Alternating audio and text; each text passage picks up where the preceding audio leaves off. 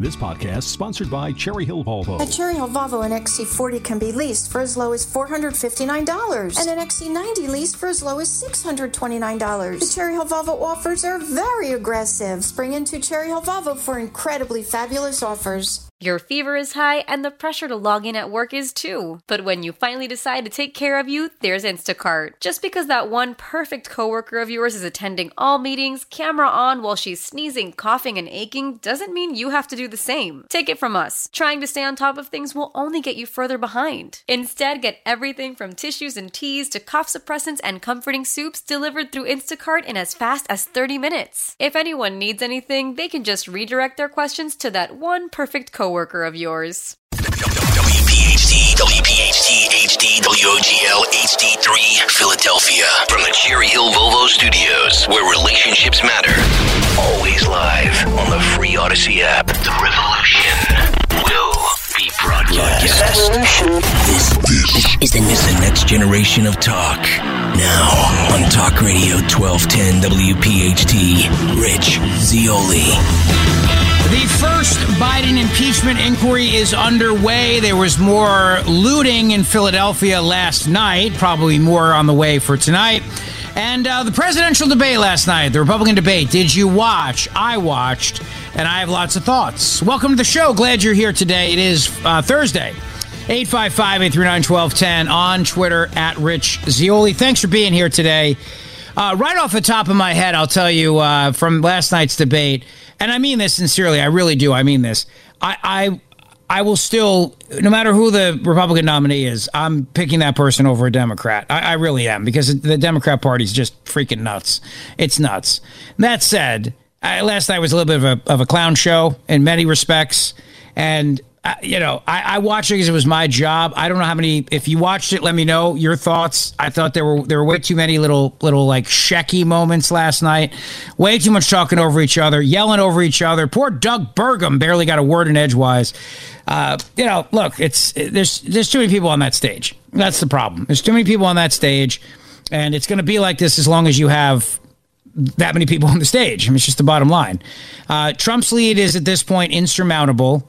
I love how last night Dana Perino, who I thought did a you know fine job, she best she could do in the circumstances, but she asked Ron DeSantis a question of how do you possibly think you can make up the gains here? What's the numerical pathway given Trump's insurmountable lead? And he didn't really have an answer for it. He doesn't. I, none of them do. I mean, that's the bottom line. DeSantis will live to fight another day, though. He, he, did better last night than he did in the first debate. I thought bringing up his military service last night was a smart move. I thought saying he wanted to get us out of Ukraine was a smart move last night. Uh, but you know, Trump's lead is just—it's insurmountable. And I noticed today Governor Glenn Youngkin was on Fox News. And there's the Washington Post today has a story about him saying, "Well, the uh, the Glenn Youngkin candidacy for president, it's not out of the realm of possibility." Now, if I'm Glenn Youngkin, I'm taking a hard pass on this. I really am. I'm taking a hard pass because Trump's lead is just too insurmountable at this point. And this is not. It's just. It's just he's going to be the nominee. It's just the bottom line. He's going to be the nominee, for better or for worse. That's just the way it's going to be. And the danger that Youngkin runs right now, the danger for him is that he jumps in the race and he winds up becoming Ron DeSantis in, in the sense that he doesn't have the ability to translate his success from Virginia on a national scale. People get angry at him for running against Trump. You know, the question is really for DeSantis at this point is he's not going to be the nominee. He's not going to beat Trump. He did better last night. Probably did the best out of anybody last night, except for Doug Burgum, who was on fire.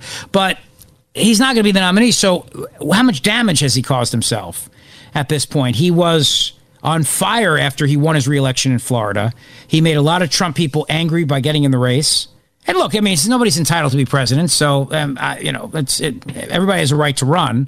I don't think that should be that big of a deal. But a lot of people feel angry at him, saying he should have shown loyalty to Trump. So that's a problem for him. But that can be forgiven. But it's more about the fact that he was on such a high, and he's come really down back to earth now. And I, you know, if he if if in four years he runs again, that's people are going to remember that. You know what I mean? People are going to remember that. And I think Glenn Youngkin's in the same boat. And it may not be them. It may just be a product of the fact that just Trump's lead is just is just that big, and, and people within the Republican Party just love the guy and they're voting for him no matter what, no matter what happens, no matter how many indictments, no matter how many judges come out against him, no matter what, they're standing with Trump, and that's just the political reality of the time we live in. In four years, it would be a much different story. Obviously, it's going to be a much different story in four years. But for right now, you run the risk. I think at this point, any other Republican runs the risk of of looking like you couldn't get it done and then people remembering that four years from now. It's a problem. But look, these guys also have a timing problem too. I mean, DeSantis is now in his second term as governor. So if he runs again in four years, he's going to be the former governor of Florida, Ron DeSantis, or at least be approaching that point in 2028. And the governor of Virginia has a six year term. So he doesn't he he also has a, a, time issue here. You know if he waits this this time out which i think is a smart political move he will be the ex-governor of virginia by the time 2028 rolls around too. And being an ex obviously doesn't bring with it necessarily the same kind of uh, gravitas that being a sitting governor does. But at the same time, there's still such a craving for outsiders within the party, and I don't think that's going to change. I mean, Trump obviously wasn't a governor, Trump wasn't a senator, Trump wasn't a former governor either, and he got the nomination in 2016, and I think he's going to get it again in 2024. I don't have a crystal ball here. I can only go with the data and the information I have at this moment in time, and in this moment in time, that's what I see happening. I, I, I, don't know what I don't know. So I don't know, you know, if an asteroid hits the Earth and there's a zombie apocalypse, and I don't know those things. But based on all the facts I have before me right now, that's how it's going to play out. What changes? Uh, as far as the primary, nothing. Nothing I see changing here. Whether Trump's incarcerated or not is not going to change things. I mean, he could be sitting in a jail, he's still going to win the nomination.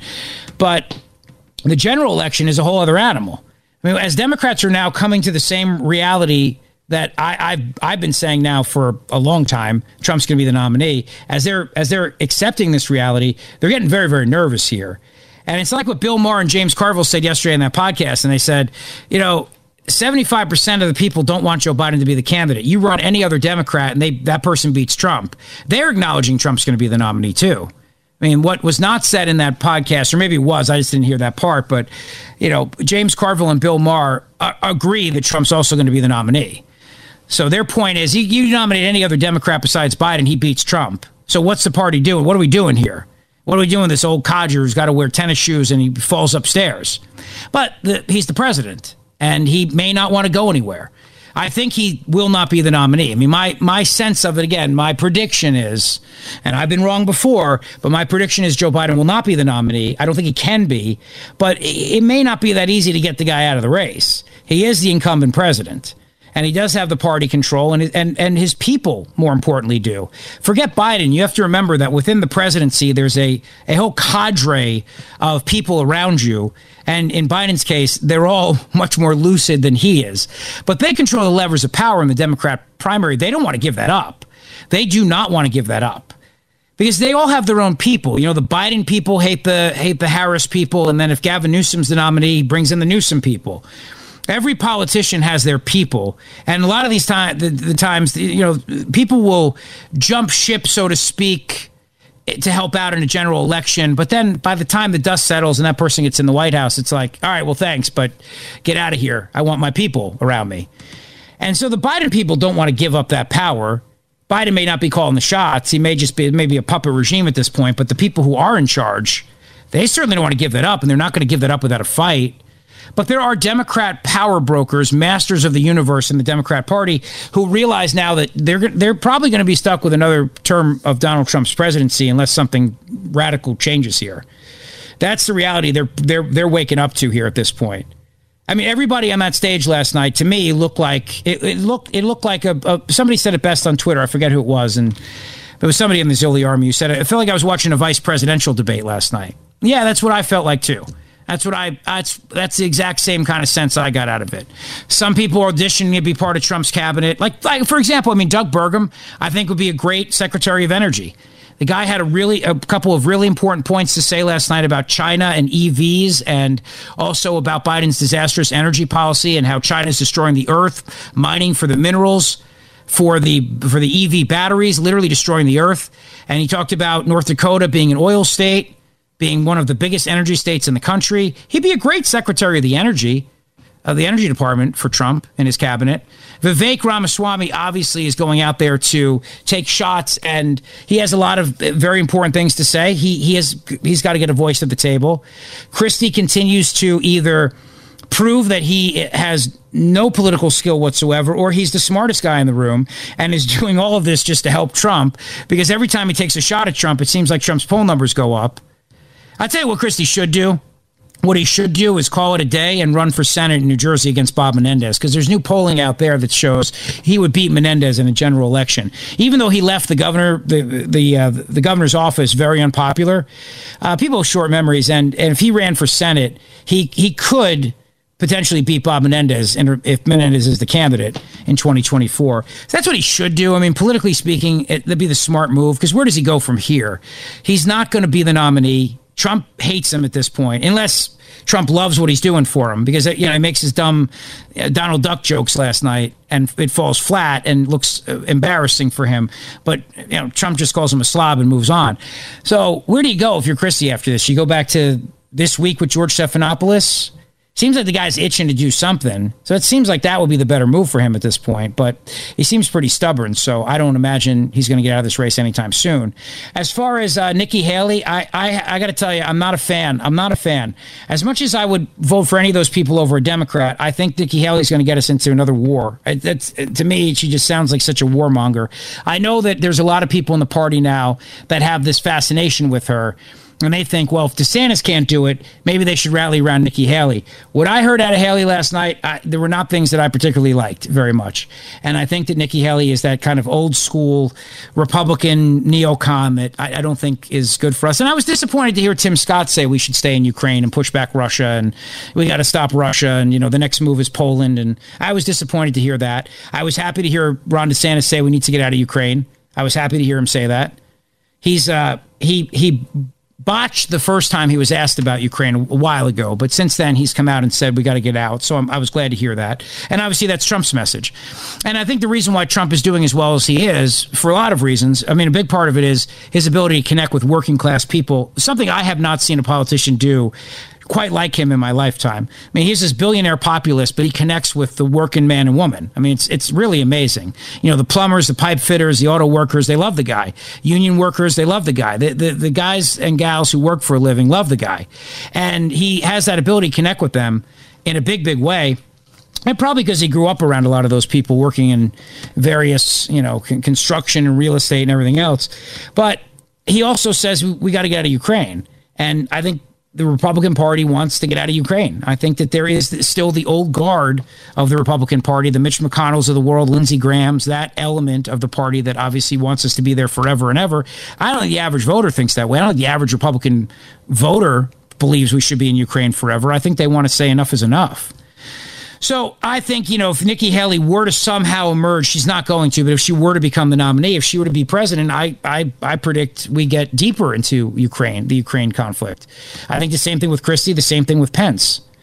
Um, Ramaswamy has good things to say about that as well, you know, saying that this, this is a mistake, Ukraine is a mistake. But let's be honest. Trump's going to be the nominee, like I said. The rest of it is just kind of noise. The rest of it, you just have to wonder what what, what, what happens next. We, we can't sustain seven people on a stage yelling over each other and talking over each other and making their little cracks. And Mike Pence has to stop with the jokes. Shecky Pence, you know, jokes about sleeping with a teacher. Like enough. Like stop with the dad jokes. Stop. And Christie's little digs, you know, calling Trump Donald Duck stupid. It's it's got to it's got to stop. It's not it, it it's there are serious issues facing the country right now, and a lot of last night was noise. It really was. A lot of it was noise. I felt like, but that's what's going to happen when you get seven blowhards on a stage together. You get that many people on a stage together, and you're going to have that. You're going to have everybody talking over each other, everybody wanting to try to get their spotlight. Poor Doug Burgum, like I said, only got in a few uh, a few comments here and there. Poor Doug. The Burgum bros were not happy, all 12 of them last night. We're not happy with the fact that Doug Burgum barely got anything to say last night. So that's how I view it. That's my quick analysis of it. I'm trying to, very hard to really not speak ill of, uh, of the Republican candidates, but I always, like I tell you, I always call balls and strikes.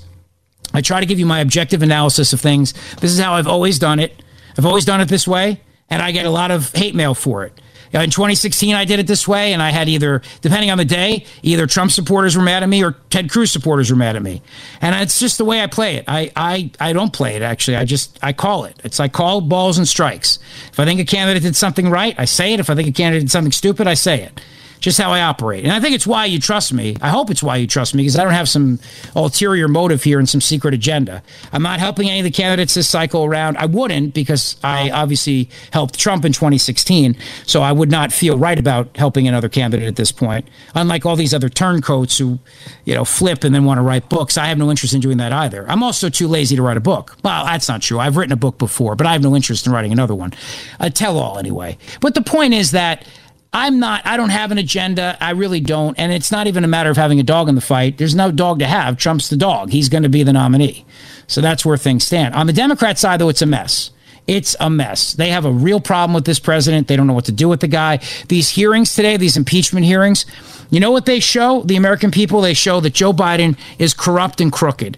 And the Democrats are so terrified of all this coming out, they spent the entire morning today arguing on procedural grounds, procedural reasons, parliamentary re- reasons why they should not continue with this impeachment inquiry. And all I kept thinking to myself was if you guys think Biden is innocent, why are you so afraid of getting all this out into the open? Oh man, you know, Ophelia doth protest too much. They were protesting over and over and over this morning about even just having the hearing. And they're very nervous about all this corruption coming out because let's face it, Biden is deeply unpopular. Democrats don't want him to run. The economy stinks. And we're, we're in this mess with Ukraine. And a lot of people wonder if it's because of Biden's corruption. We see China China making moves around the world. We people wonder is that because Biden's corruption? And either way, even if they don't think that, they certainly think, man, me and my family are sucking wind over here, and this corrupt sob making millions of dollars off his office. And people don't like that. It's one thing to deal with that when the economy's good and you're living high in the hog. Maybe you could put up with corruption, but not when you're hurting, not when your family's hurting, not when 85% of the people, I think that was the statistic they used last night, 85% of the people have real economic worries every day of their life in this country. We do. My family does. Of course we do. We all do. Everybody does. And when you think about that from that perspective, and you turn around and say, How is it that all you guys were able to get so rich off your office? People turn around and say, you know what? You, you, you got to go, you slime bag. You got to go. All right, 855 839 1210. 855 839 1210 is the number if you would like to uh, weigh in and everything we are discussing today. More chaos in Philadelphia last night. I'll break that down for you as well. And I'll give you the latest from the first Biden impeachment inquiry hearing, what details have come out from Chairman James Comer and Jim Jordan and some of the other members who have spoken today. This is the beginning of letting America know about the Biden family corruption. It's an important part of what the constitutional job is by the Congress, which is to ensure that the President of the United States of America is not compromised by foreign powers. Okay? Lot to chat about on a Thursday. Don't go away. Call from mom. Answer it. Call silenced. Instacart knows nothing gets between you and the game. That's why they make ordering from your couch easy. Stock up today and get all your groceries for the week delivered in as fast as 30 minutes without missing a minute of the game. You have 47 new voicemails. Download the app to get free delivery on your first three orders while supplies last. Minimum $10 per order. Additional terms apply. Why? Why? If you Why? have T-Mobile 5G home internet, you might be hearing this Why? a lot. Why? Every time your internet slows down during the busiest hours. Why? Why? Because your network gives priority to cell phone users. Why? Good question. Why not switch to Cox Internet with two times faster download speeds than T-Mobile 5G home internet during peak hours? Okay. Stop the whys and visit cox.com slash 5G home for details. T-Mobile prioritizes certain T-Mobile phone users over home internet users during times of congestion. Celebrate and save at Ashley's anniversary sale with hot buys, your choice of colors starting at just $3.99. Ashley Sleep mattresses starting at $2.50. Plus, receive a free adjustable base with select mattress purchases and shop top mattress brands like Stearns and Foster, Tempur-Pedic, Purple, and Beautyrest Black with 60-month special financing only at Ashley. Subject to credit approval. No minimum purchase required. Minimum monthly payment, down payment, tax, and delivery may be required. See store for details. The Zeoli Show on your schedule from Talk Radio 1210 WPHT in the free Odyssey app.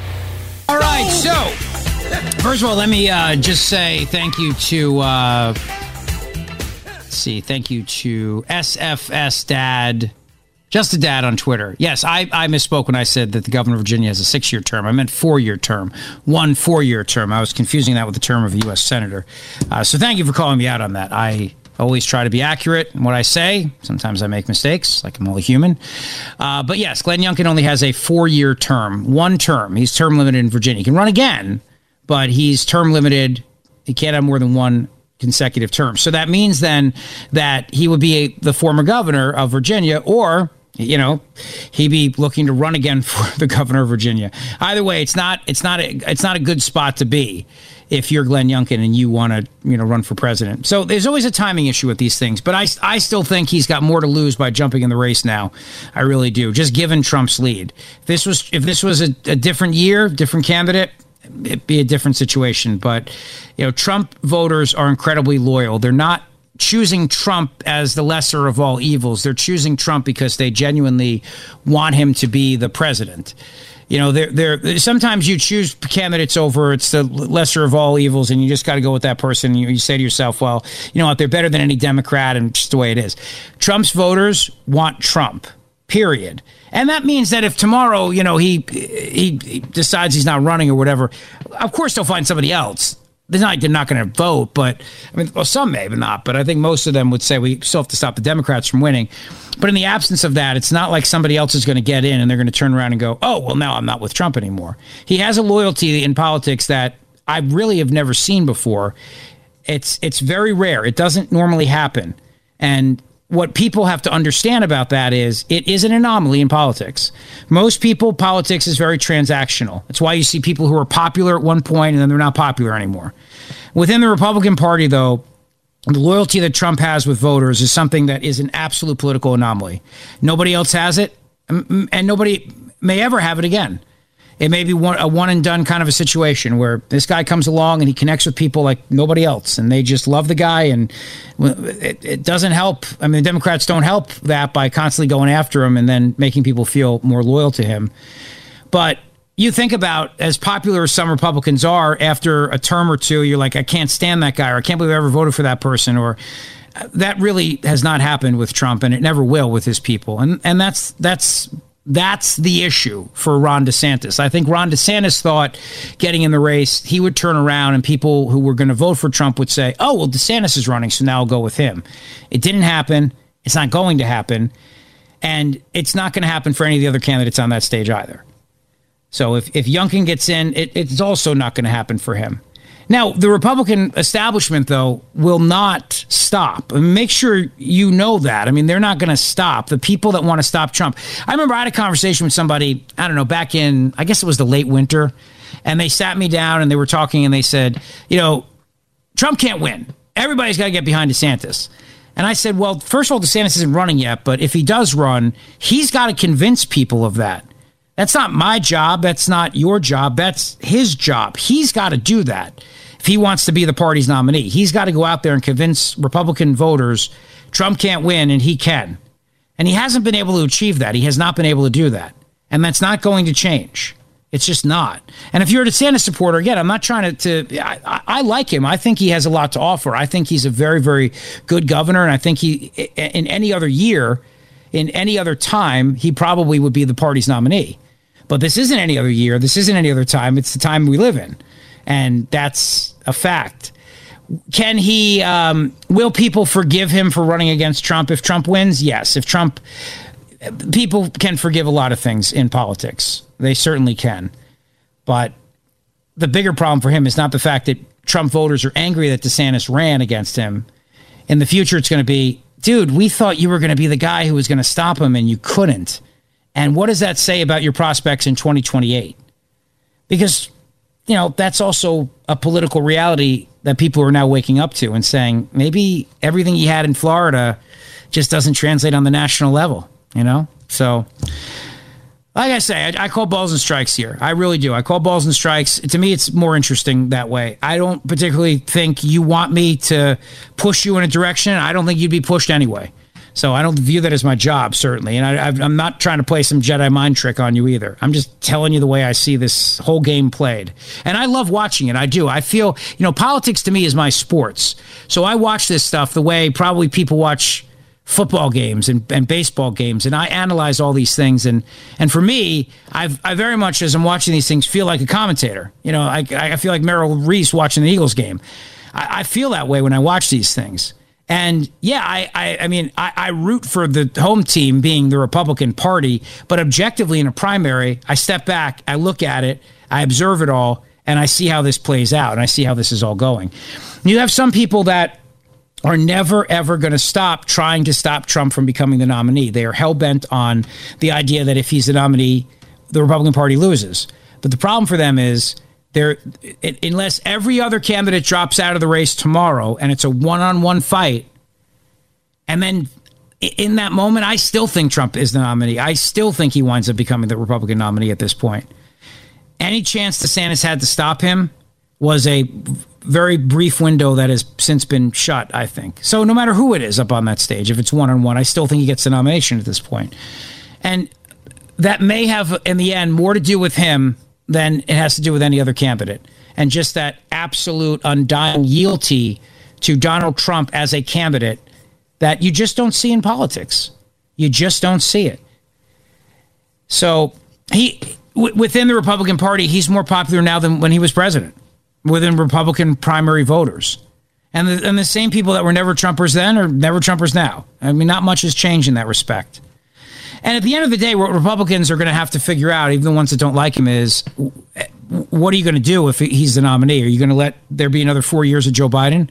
But more importantly than that is the question that voters who hate him are going to have to ask themselves. And this is where I have said for a long time I think whoever the Republican nominee is wins. I do. I think if it's Joe Biden as the candidate, whoever the Republican nominee is wins because Americans have are they're fed up with with this administration. They're fed up with him. They're fed up with the administration. They're fed up with the economy. But I don't know what I don't know, and I don't know what's going to happen. You know, if Gavin Newsom's the candidate, the guy's a slick talker. I would hope everybody would say we don't want America to be like California. I would hope that would be the case. If Michelle Obama does run, and I know Susie, she's probably not going to, but if she were to run, does that change things? Probably in a big way. It's a scary proposition. That's why so many people are talking about it and lamenting the idea that it could occur, obviously. Uh, so here's some audio from last night's Republican presidential debate. I'll play a couple clips, and I also want to talk about the first impeachment, obviously, that's going on of uh, Joe Biden. This is about airing Biden's corruption out for everybody in the open. It's not about impeaching him. He's not going to get impeached. Maybe he'll get impeached in the House, but I don't even think that. I think this is more about just letting the American people see what's going on and letting the media fall into that as the media goes on and talks about how there's no evidence of corruption trying to hold Biden's water, but actually there's a lot of evidence of corruption and everybody can see it. Here's Jim Jordan from today's impeachment hearing uh, talking about what this is all about. Cut number two. And this is a tale as old as time. Politician takes action that makes money for his family and then he tries to conceal it. Never forget four fundamental facts. Hunter Biden gets put on the board of Burisma gets paid a lot of money. Hunter Biden's not qualified. Fact number two to sit on the board. Not my words, his words. He said he got on the board because of the brand, because of the name. Fact number three the executives at Burisma asked Hunter Biden to weigh in and help them with the pressure they are under from the prosecutor in Ukraine. Fact number four Joe Biden goes to Ukraine on December 9th, 2015, gives the speech attacking the prosecutor that starts the process of getting that guy fired. Those facts, by the way, are consistent with what the confidential human source told the FBI and the FBI recorded in the 1023 form. The same form that the Justice Department didn't want to let this committee see. And all those facts, all of that was further confirmed yesterday with the information that the Ways and Means Committee released from the whistleblowers Shapley and Ziegler. Here's a communication from Hunter Biden to an executive with Burisma. Devon and I do feel comfortable with Blue Star strategy, the, uh, strategies and the ability of Sally and Karen to deliver. Hunter Biden put Burisma in, in touch with Blue Star strategies. What were they going to deliver? Well, that was in a communication release yesterday as well. U.S. officials in Ukraine and in the United States need to express support for Burisma and Nikolai Zlochevsky to the highest level decision makers, the President of Ukraine, the President's Chief of Staff, and the Prosecutor General. That's what they were going to deliver. And was they, were they successful? The Interior Minister confirmed that Zlochevsky is no longer wanted. We won in less than a year communications between the folks at Blue Star and Eric Schwerin, who was Hunter Biden's business partner. Uh, uh, partner. Awesome work. Congratulations to you guys. Those are the communications. That's what they got done. And remember, when this happens in October 2016, when, they, when the pressure is taken off, the case is dropped against Zlochevsky, this is the second prosecutor. Joe Biden fired the first one. The second prosecutor comes in, drops the charges. That's exactly what they wanted done. And the final step, the final step is the Biden Justice Department tries to sweep it all under the rug. They slow walk the investigation. They let the statute of limitations lapse for the most important years, 14 and 15, the Burisma years when all that income's coming in. They try to put together this sweetheart deal and get it past the judge. And we learned yesterday in the search warrant application, in the search warrant examining Hunter Biden's electronic communications, they weren't allowed to ask about political figure one. Political figure number one is the big guy, is Joe Biden. political figure number one being Joe Biden. And I, I, mean, all this is out there. All this is, is for everybody to see. And you and I are smart people. So we can absorb all these details and we can figure all this stuff out for ourselves. But remember something: most people driving around are not going to get into Zelensky and Zlochevsky and you know all these different names and all this person, this person so you might ask yourself, well, what is the purpose then of, of going into all this detail and describing all these things and, and, and being so specific? It's really not to confuse people. It's really not to to make people uh, you know say this is boring, I'm tuning out. What it really is is about showing how extensive the layers of corruption are. Because the more that that's out there, the more that people see that and realize that, the more they turn around and say, "You know what? This this is there's too much here to ignore with this guy. There's just too much." And the more that Democrat power brokers realize that this is too much to ignore so uh, there's political justice and there's criminal justice. There's never going to be criminal justice against Joe Biden as long as the Department of Justice is there. But the reason why the Democrats went after Trump was over a phone call, right? A phone call to Zelensky. It's easy to understand. He called the president of Ukraine. He said, I want to find dirt on Joe Biden. They made it very simple for everybody to understand. The challenge for the Republicans right now, quite frankly, is to make it very easy for everybody to understand driving around with the kids in the car, driving around to work, whatever, and going Zachevsky, Zelensky, whatever, they got to make it very easy for people to understand. I think they'll get there. I do. I think they'll get there. I think they'll have a very easy way to make people understand this, but right now it's about connecting the dots.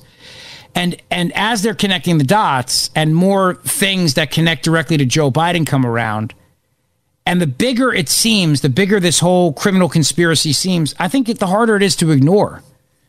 But they do have to find a way to make it very easy where you can say in an elevator ride up with somebody, so what is it that Joe Biden did? And they can turn around, they can say, oh, well, turns out Joe Biden was making all these money from people. And you don't have to go into elaborate detail about it. You can just very easily explain it. That's going to be the trick. they can do that, great. Then they have a leg up on it. And that's that's what that's what needs to happen here. As far as uh, you know, the the Democrats and what they're trying to do, Jamie Raskin who's a scoundrel, total scoundrel here. He opens today during the committee by saying, first of all, he tries to stop the whole thing with procedural movements, tries to just throw it all off with parliamentary moves. And you got to ask yourself, if you think Biden, if you think there's no evidence here, why are you trying so desperately to get them to not continue with the impeachment inquiry? Huh, Jamie? Why? What are you so worried about? Cut number four. Counts is what Donald Trump wants. As Republican Representative Ken Buck a Freedom Caucus member told CNN the other day President Trump has gone on his social media account and said we should be impeaching President Biden. Kevin McCarthy said we have an impeachment inquiry.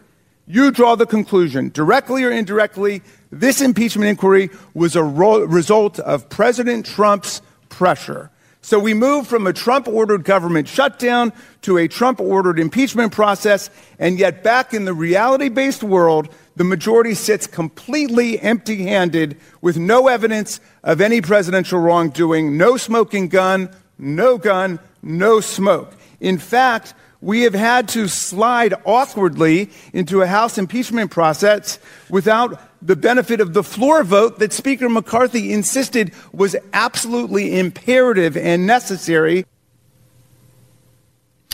Well, look, you know, uh, the protesting by the Democrats says it all for you. It really does. It says it all. Democrats are very nervous about all this, but they're more nervous about the fact that they they, they know Joe Biden's going to lose, and this just doesn't help. You know what I mean? This just doesn't help the guy. So they're they're very worried. So they keep bringing up Trump. You know, Trump and MAGA and the cult of MAGA, and you're just doing this because of Trump and blah blah blah and MAGA Republicans. Then they scream about a government shutdown as if they should not be doing this because the government may shut down. Nobody cares about that. Nobody cares about that. If you have a reason, a constitutional reason to go down this road, you should. And I'll tell you right now, Congress has a responsibility to ensure that the sitting president of the United States of America is not corrupted by foreign regimes that may, may be controlling the movements of the United States of America vis a vis foreign policy. The Congress has an absolute responsibility to make sure of that. We have to know we're not in Ukraine because Joe Biden is, is being bribed by Ukraine. We need to know that we're not allowing China to run roughshod around the world because Joe Biden's getting bribed by, by China, you know, in a big extortion plot. We need to know these things. It's important. Whether it's it's it's sexy and whether it's flashy and whether it's easy for voters to understand is secondary to that fundamental question of what is the responsibility of the United States Congress. And the responsibility of the United States Congress under the impeachment clause is to make sure that the president in addition to just not being a king, in addition to not being corrupt, that the president's foreign policy is not being dictated to by a hostile foreign power or a friendly foreign power for that matter. We have to ensure that fact. And right now, from where I sit, I can't tell you with a straight face that, yeah, I know that we're in Ukraine because Joe Biden really believes we should be in Ukraine. I can't say that. I have no idea. To me, it looks a lot like Joe Biden's being, being bribed by Ukraine. Like, like Ukraine knows the goods, and if we don't do exactly what Ukraine wants, Ukraine will let the whole world know about the goods. I hope I'm wrong. I really do but it certainly seems that way. Congress has a responsibility to the American people to ensure that the President of the United States does not have his foreign policy dictated to him by a hostile foreign power, period. 855 839 1210 on Twitter at Rich Zeoli. Okay, Cooper University Healthcare is South Jersey's leading academic health system. With more than 100 locations in our region, there is a Cooper near you for your family. That's right, including, of course, the MD Anderson Cancer Center at Cooper.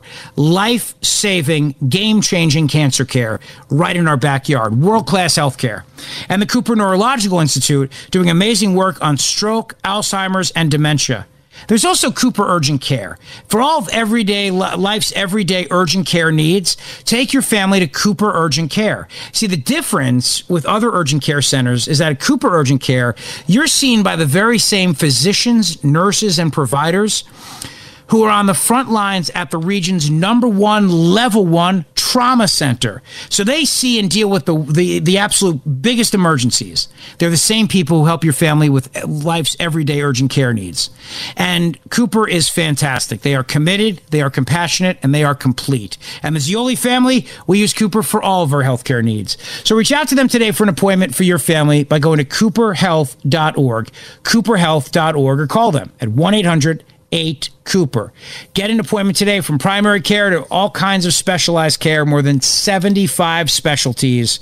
CooperHealth.org. Thanks for listening to the Zeoli Show podcast from Talk Radio 1210 WPHT and the Audacy app. I thought Nancy Mace did a good job today pushing back on Jamie Raskin's BS. Of course, she said the whole word, so we had to beep it. But uh, she was pretty fired up today at the hypocrisy of Jamie Raskin, the ranking member, who was the guy who spearheaded not one, but two impeachments of Donald Trump.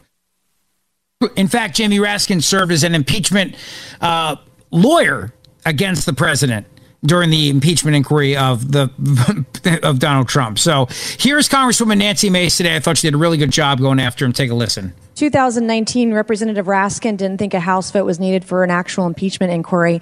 And to quote uh, Representative Raskin, he said in 2019, there's no formal constitutional or statutory or even the House rule for how an impeachment inquiry is to begin. And so it means different things to different people. I don't want to hear another word from the left or anyone across the other side of the aisle about impeachment inquiry. This is complete and total hypocrisy this morning. Today, we're going to bring the facts. Today, we are going to bring the evidence. In 2017, the Joe Biden family teamed up with Chinese company CEFC to make millions off of granting access to Joe Biden. Hunter even arranged for Joe Biden to share office space with the CCP aligned company CEFC. My Democrat colleagues say none of this is relevant because Joe Biden wasn't vice president while his family de- did these shady deals. Turns out that's complete and total bullshit. It's a lie. Good for her. And mm, Matt, there's more of that. If you can grab a little bit more for me as well, that would be good. She she does a nice I job of breaking it it down. Want. Oh, you have more? Yeah, go ahead, please. Hunter Biden referred to access to his father as the keys to his family's only asset. Those words are going to come back and haunt Hunter Biden and his family forever. Yesterday, the Ways and Means Committee released an FBI memo on the interview they had with Tony Bobulinski, a former Biden partner in crime. I'll read a bit of that right now. The work conducted by CEFC, Gilliar, Walker, Hunter Biden, James Biden, and Yi over the preceding two years was discussed in detail.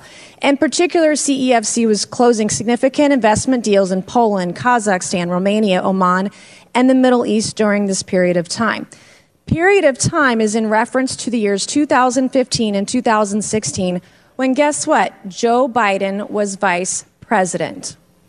As an aside, Rob Walker, in previous testimony, also confirmed that Joe Biden attended a meeting with the head of CEFC. So now we know CEFC was working with the Biden family while Joe Biden was vice president. And I'll continue reading from Tony Bobulinski's report. Good.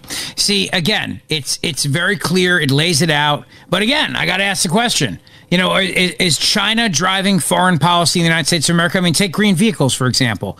China's all over the EV thing. You know, they're doing all the mining. They're destroying the earth. They're they're mining for these precious minerals. They're supplying the parts. They're supply the green energy deal, for example, benefits China tremendously. So I'm sorry, I'm going to ask the honest question right now. Is all this because China, Joe Biden's compromised by China? Is a lot of it driven by that? China's ability now to do whatever the hell it wants around the world? With, with, with seemingly no repercussions, no no interest by the United States of America, this administration, to actually figure out the origins of COVID nineteen. Is is that is that also because China owns Joe? China Joe? Is that why? See, this is why whether or not it's sexy and whether or not it sells on the evening news is irrelevant. Congress, we're all adults here. Congress has a responsibility to ask these questions. Congress has a responsibility to ask these questions before the United States of America loses any more of its sovereignty or any of our enemies around the world get more powerful or we waste any more money. And, and and because of the fact that there's a lot of evidence here that Joe Biden is corrupt, corrupted by these countries, and it's no surprise that our foreign policy with Ukraine, with China, with Russia is is not in our best interest. Not in our best interest in any way, shape, or form. So is it just a big coincidence that it's not in our best interest, or is there more to it because Joe Biden is compromised by these entities? That is what Congress has a constitutional responsibility to figure out. I don't care if Morning Joe doesn't like it. I don't care if people go, I don't know, Zelensky, Jajewski, whatever, and change the change the station. It's it's not about that. Congress has to understand this and figure this out because the United States Department of Justice is not going to. Period. So if the Justice Department does it, then who else does? That's literally the job of Congress. It's literally why Congress is there and has the oversight and the impeachment ability.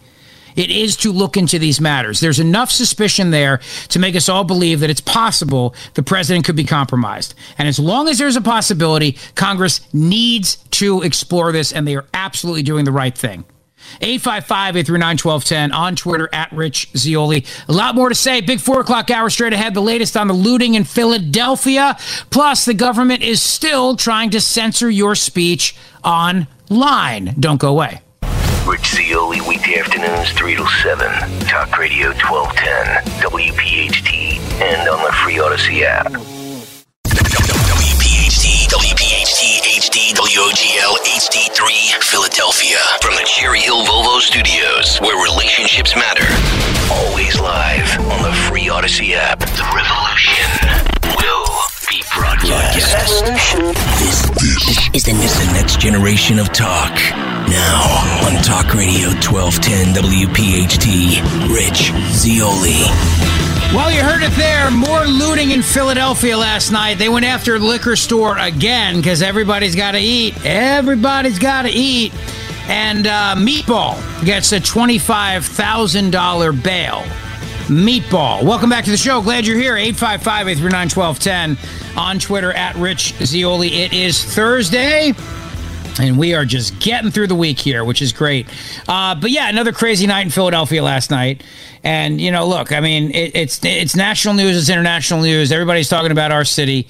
Everybody's talking about it.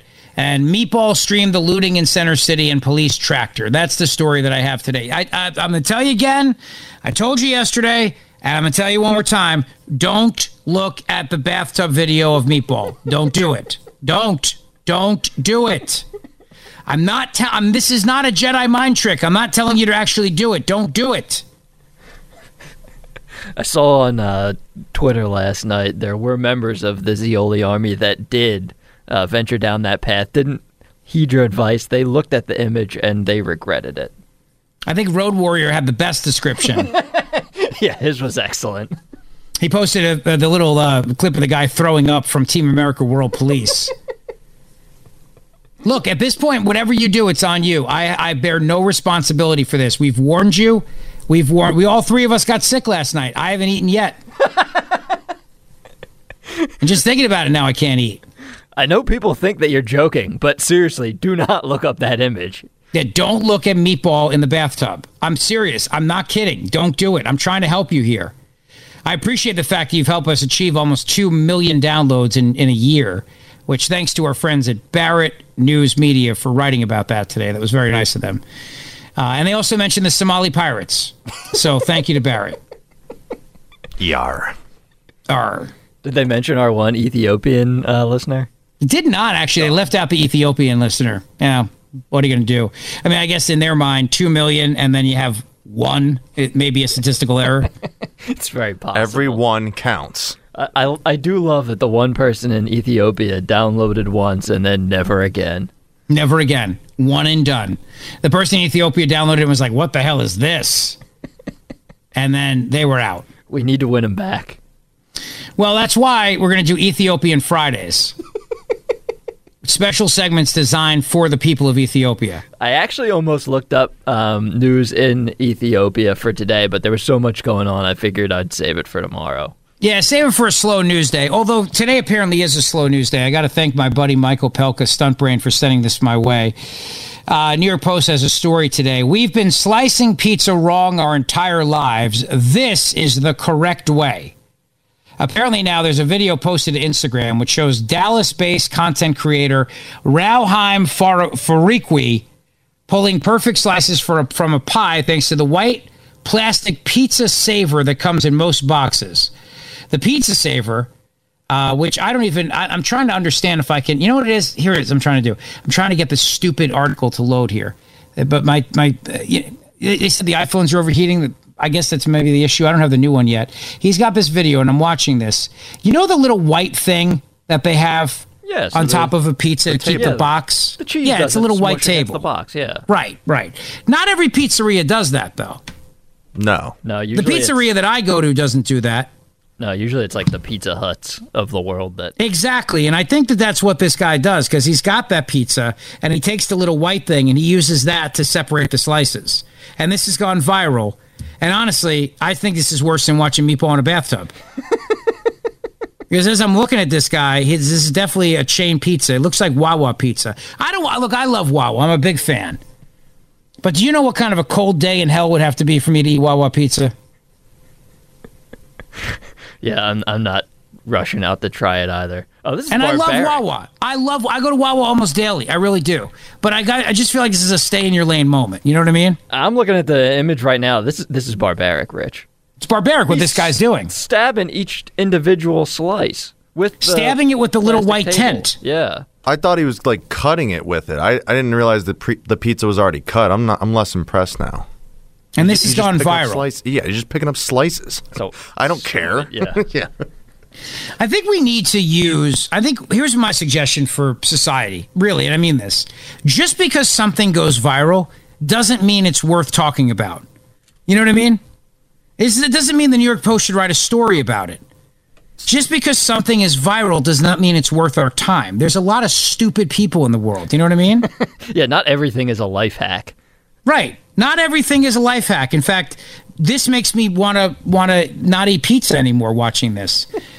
I mean, I wouldn't go that far. Yeah, I still want pizza.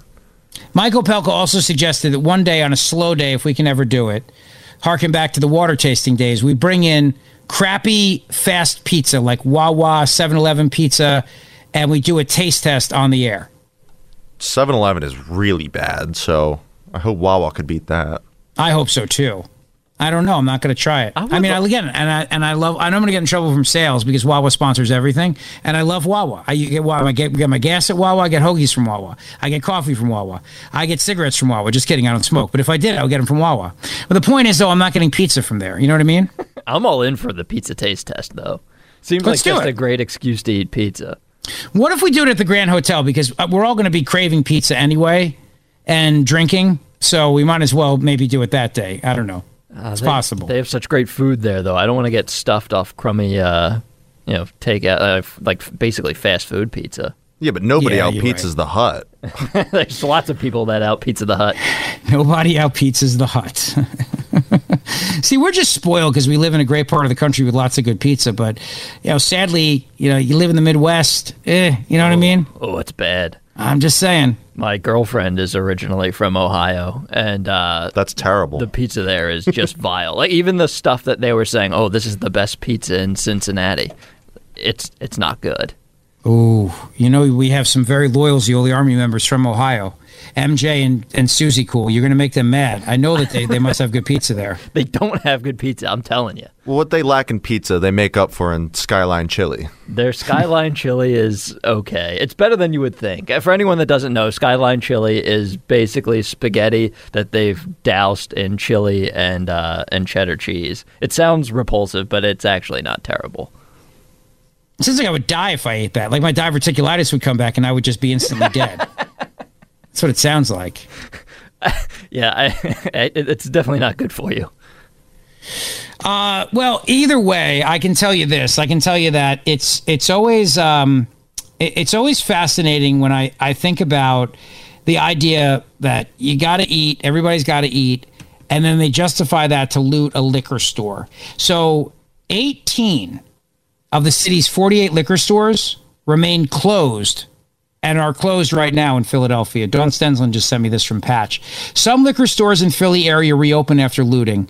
And here's the list. Nearly all Philadelphia fine wine and good spirit stores reopened Thursday after widespread looting forced state officials to close 48 stores in the city and one in Montgomery County. A representative for the Pennsylvania Liquor Control Board said 39 of its Philadelphia liquor stores are open. And they have the list here. Officials said those nine locations remain closed until further notice, as they may require days or weeks to secure and repair. These are the ones that are still closed. Uh, North Broad Street, the shops at Brewery Town. Uh, there's one on Broad Street, North Broad, Lancaster Avenue, Baltimore Avenue, Erie Plaza, 22nd Street, Roosevelt Plaza, and Adams and Tabor Center. Those are still closed. They're still closed as of today. I mean, it really is. It, it's it's such a mess. It's disgraceful, but it's also now a, a chance for everybody to take a good look at what's happening in Philadelphia and ask the question. How did we get here? And you know the how we got here. We got here because of, of woke prosecutors like Larry Krasner who want to destroy America. That's what they want to do. They want to destroy this country, tear it down, and rebuild it in a Marxist utopian vision. Sadly, there is a uh, there's not a lot that Doug Burgum can do about it. But Doug Burgum actually last night after the debate made a great point. He said the problem right now is that you have a very you've got bad morale among police officers in this country, and a lot of people don't want to be cops. Doug Burgum's not going to be president, but he makes a very valid point. We know that that's true here in Philadelphia. We we know that that's an issue. We know that cops in the city feel like they've got a target on their back, and we know that they feel like the city does not have their back, and that's a big problem for them. But you know, eh, you, you look at all of this and you think about eh, you think about the the the idiocy of somebody like Meatball, who was arrested on camera after going viral, and how the fact they can go viral like this in this day and age, and it shows you that we are as a society truly crumbling. So Meatball was live streaming the, the rioting, as you know. Meat, Meatball out here wilding, as as a lot of people have said on social media. yep. And they got Meatball. As Sergeant Mark Fusetti said, Meatball down. Meatball was down. They got Meatball eventually. But something else about Meatball that that a lot of people don't know of is that Black Lives Matter rioters were also out there looting a liquor store. Andy Ngo, who's a great journalist, was pointing that out as well. BLM rioters looted a liquor store in Philadelphia during a night of mass theft in the name of racial justice. So, and somebody died yesterday in Philadelphia too. Somebody who was out on bail from killing somebody killed another person last night in Philadelphia. So that happened as well. I mean, the city is is is tearing itself apart, and the thing about it is, I don't know what tonight's going to bring. But this affected other neighborhoods too. Down in Society Hill, stores were closed. In, um, in in nice areas of the city, I mean, really nice areas. A lot of times, you think about the open air drug markets in Kensington. You see the videos of that, and you go, "Well, yeah, but that's not where people go." Well, stores are closing early because of the looting in Philadelphia in some of the very nice residential neighborhoods. And you know what that's going to mean? It's going to mean people are saying, we're going to get out of Philadelphia. You're going to have more people wanting to leave the city now because of this. This is one thing if they go, well, yeah, you hear about crime, but it's not my neighborhood. When it starts coming to your neighborhood, when you start shutting down nice stores in Society Hill, posh Society Hill, and other neighborhoods because of the fact that those stores are afraid that they're going to get looted, that's when people say, I want out. I'm done and then they leave. By the way, the United States Senate today unanimously, unanimously passed a resolution to reinstate the formal dress code of the United States Senate, which means that John Fetterperson will now have to wear his big boy pants. It was a unanimous vote, just happened a short time before I came on the air today uh, late today, late I'm sorry, late Wednesday, formalizing business attire as the proper dress code while on the floor of the Senate, following bipartisan backlash. Joe Manchin and Mitt Romney led the fight, and now John Fetterperson will have to wear big boy pants. The new written rules include a coat, a tie, and slacks for men. The resolution does not detail dress code for women members, but I don't think any women are going to be rocking bikinis now. So, in the remarks Wednesday, Schumer said that an official dress code is the right path forward. He said, though we've never had an official dress code, the events over the past week have made us all feel as though formalizing one is the right path forward. I deeply appreciate Senator Fetterman working with me to come to an agreement that we all find acceptable. And of course, I appreciate Senator Manchin and Senator Romney's leadership on this issue. Clarifying the dress code was adopted by unanimous consent. Now, following the vote, the question, of course, is will John Fetterman, of course, put on his big boy pants? Nobody really knows exactly what he's going to do. He may just still continue to defy it. It's very possible. He may. But uh, I'm glad they're doing this because I think that the United States Senate should have some decorum. I really do. I believe the United States Senate should have some decorum. It's important to do. Uh, it really is. So good for them. And and and the idea that he was going to rock shorts and a hoodie on the floor of the Senate was just disrespectful. I make my son dress up for school. I do. I make Patrick look a little bit nice for school. Not nice enough, in my opinion. I mean, believe me, I, I'd love it if my kids had to wear uniforms, but Claire today took her little tooth to school because she lost a tooth over breakfast. So apparently, the kids, that's the new thing they do now. They bring their teeth to school. And then, of course, I told her you better bring it home um, because if you don't bring it home, then the tooth fairy is not going to be able to come tonight if you put it under your your uh, your pillow. But I'm going to just do an earmuffs thing right now. So if the kids are in the room, get them out of the room. All right. And um, I'll give you a couple seconds here to do that because I have to I have to give a gripe here. I really do. My children are eight Patrick's almost nine, seven, and three. And the tooth fairy in my day would come and give you, like an Italian wedding, cold hard cash. All right? I got a friend of mine now. Her daughter loses a tooth. She gets the daughter a friggin' teddy bear. So now Claire says to me this morning, Well, the tooth fairy brought my friend a teddy bear, a cat, something, I don't know, a bear, whatever the hell it is. She goes, So I hope the tooth fairy brings me a stuffed animal. I said, You know what? I think that was a one off. I said, I think this the Tooth Fairy is Italian, likes giving people cash, you know, in envelopes. Like maybe gold bars, maybe possibly, you know, like Menendez style. But other than that, it's cash, baby. Kid, does everything have to be Christmas where we got to give presents now if a kid's tooth falls out? Seriously? What is the going rate for the Tooth Great Fairy? question. This is a very good point you raise, and I'll tell you what the going rate is, all right? 20 bucks. And I'll tell you why it's 20 Whoa. bucks. I'll tell you why. I'm going to tell you why. You want to know why?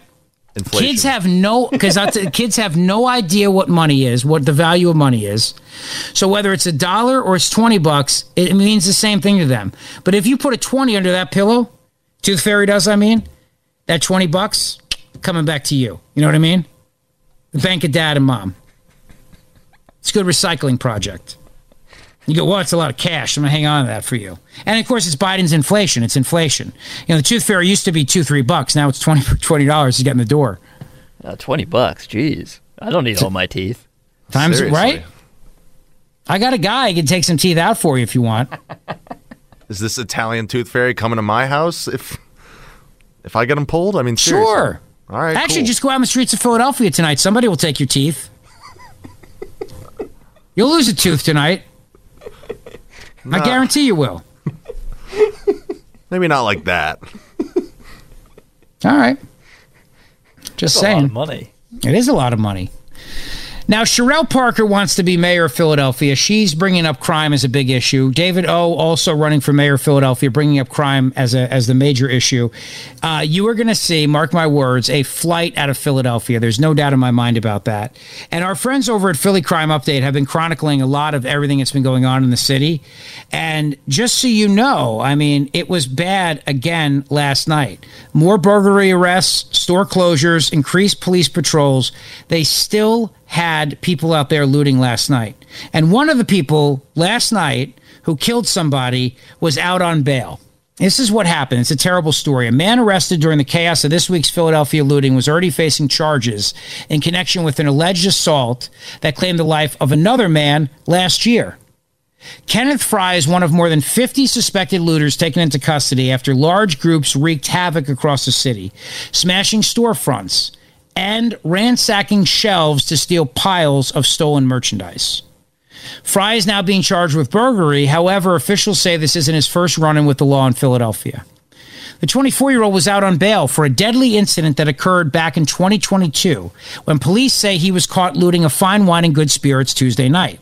According to the DA's office, Fry was the bouncer charged in the death of 41 year old Eric Pope outside the Taboo Lounge in Center City in April of 2022. Pope was standing alone outside the bar when police say Fry punched him to the ground, and Pope died at the hospital one week later. Fry turned himself in a day after officials issued an arrest warrant. He was initially charged with third degree murder and involuntary manslaughter. The third degree murder charge was later dismissed by a judge, according to court documents. And of course, that's because the Philadelphia District Attorney's Office wanted those charges dismissed. On Thursday, the Philadelphia District Attorney's Office confirmed that their motion to have the third degree murder charge reinstated was awaiting a decision by the Superior Court of Pennsylvania. They also said they would be seeking to revoke Fry's bail in that case, as his most recent arrest is a violation of bail conditions. Pope's mother renewed her family's call for justice in a statement released on Thursday. She said, I don't understand how somebody who is facing prosecution for taking the life of my son can go out and be arrested for another crime while we are awaiting a higher court decision on the DA's appeal to reinstate third degree murder charges. I need to see justice for Eric and for our family. It is my wish to see the defendant's bail revoked and for the DA's office to appeal to receive a thorough and fair review by the Supreme Court. So, uh, you know, it's exactly what I'm talking about. I mean, this guy, this guy, Kenneth Fry, out on bail. He's a looter. He's a rioter. And he was already out on, um, he was out here on bail for a deadly incident. So I misspoke when I said somebody died last night. It was uh, not in connection with this, but he was out on bail and he was a, he was a looter and a rioter out on bail for killing another another person. Why he was out on bail is is it's it's infuriating. I mean, this is the problem, right? This is the problem in Philadelphia. You ask the cops, and they'll tell you. The cops will tell you. All right, they'll say it. They'll say that the problem is that these criminals are on the streets. They're not behind bars where they belong. 855 839 1210 on Twitter at Rich Zeoli.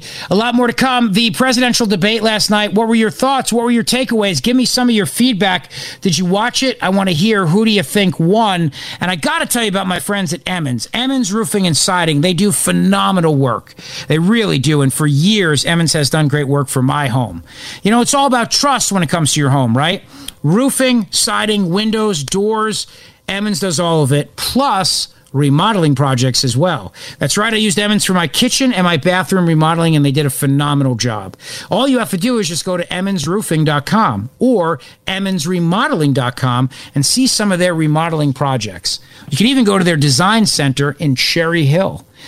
Now, you can trust that Matt and Stephanie, the entire team at Emmons, are going to do what's right for you and make sure that your home is treated like it's theirs. They clean up when they're done, the job is done on time and on budget, and they serve our entire region Pennsylvania, New Jersey, Delaware, and the Jersey Shore. So reach out to Emmons today for honest work. Integrity is everything. I have a lifetime warranty on my roof, and that's amazing. So just go to emmonsroofing.com, E M M O N S, emmonsroofing.com. The Zeoli Show on your schedule from Talk Radio 1210 WPHT in the free Audacy app. All right, it is Thursday afternoon, the day after the Republican presidential debate. Did you watch last night? And if you did, what were your thoughts? Give me some thoughts. All right, I want to hear it from you. Uh, let's first of all let's um, let's do this. First of all, this is from last night's debate. Here is uh, Governor Ron DeSantis on the war in Ukraine. I think this he had two very strong moments last night. One was when DeSantis was talking about his military service, and the other was when he talked about the war in Ukraine. Cut number seven. It's in our interest to end this war, and that's what I will do as president. We are not going to have a blank check. We will not have U.S. troops, and we're going to make the Europeans do what they need to do. But they've sent money to pay uh, bureaucrats' pensions and salaries and funding small businesses halfway around the world. Meanwhile, our own country is being invaded. Uh, we don't even have control of our own territory. We have got to defend the American people before we even worry about all these other things. And I watch these guys in Washington, D.C., and they don't care about the American people. They don't care about the fentanyl deaths. They don't care about the communities being overrun because of this border. They don't care about the Mexican drug cartels. So, as Commander in Chief, I will defend this country's sovereignty. Thought that was a very strong answer last night from uh, DeSantis. I thought uh, he also had another point about Biden missing in action. Uh, also, he took a shot at Trump. Look, I'm telling you right now, if I were advising Trump, and I'm not, but if I were, I would tell him, don't go near that debate stage. Do not go near that. It's a clown show.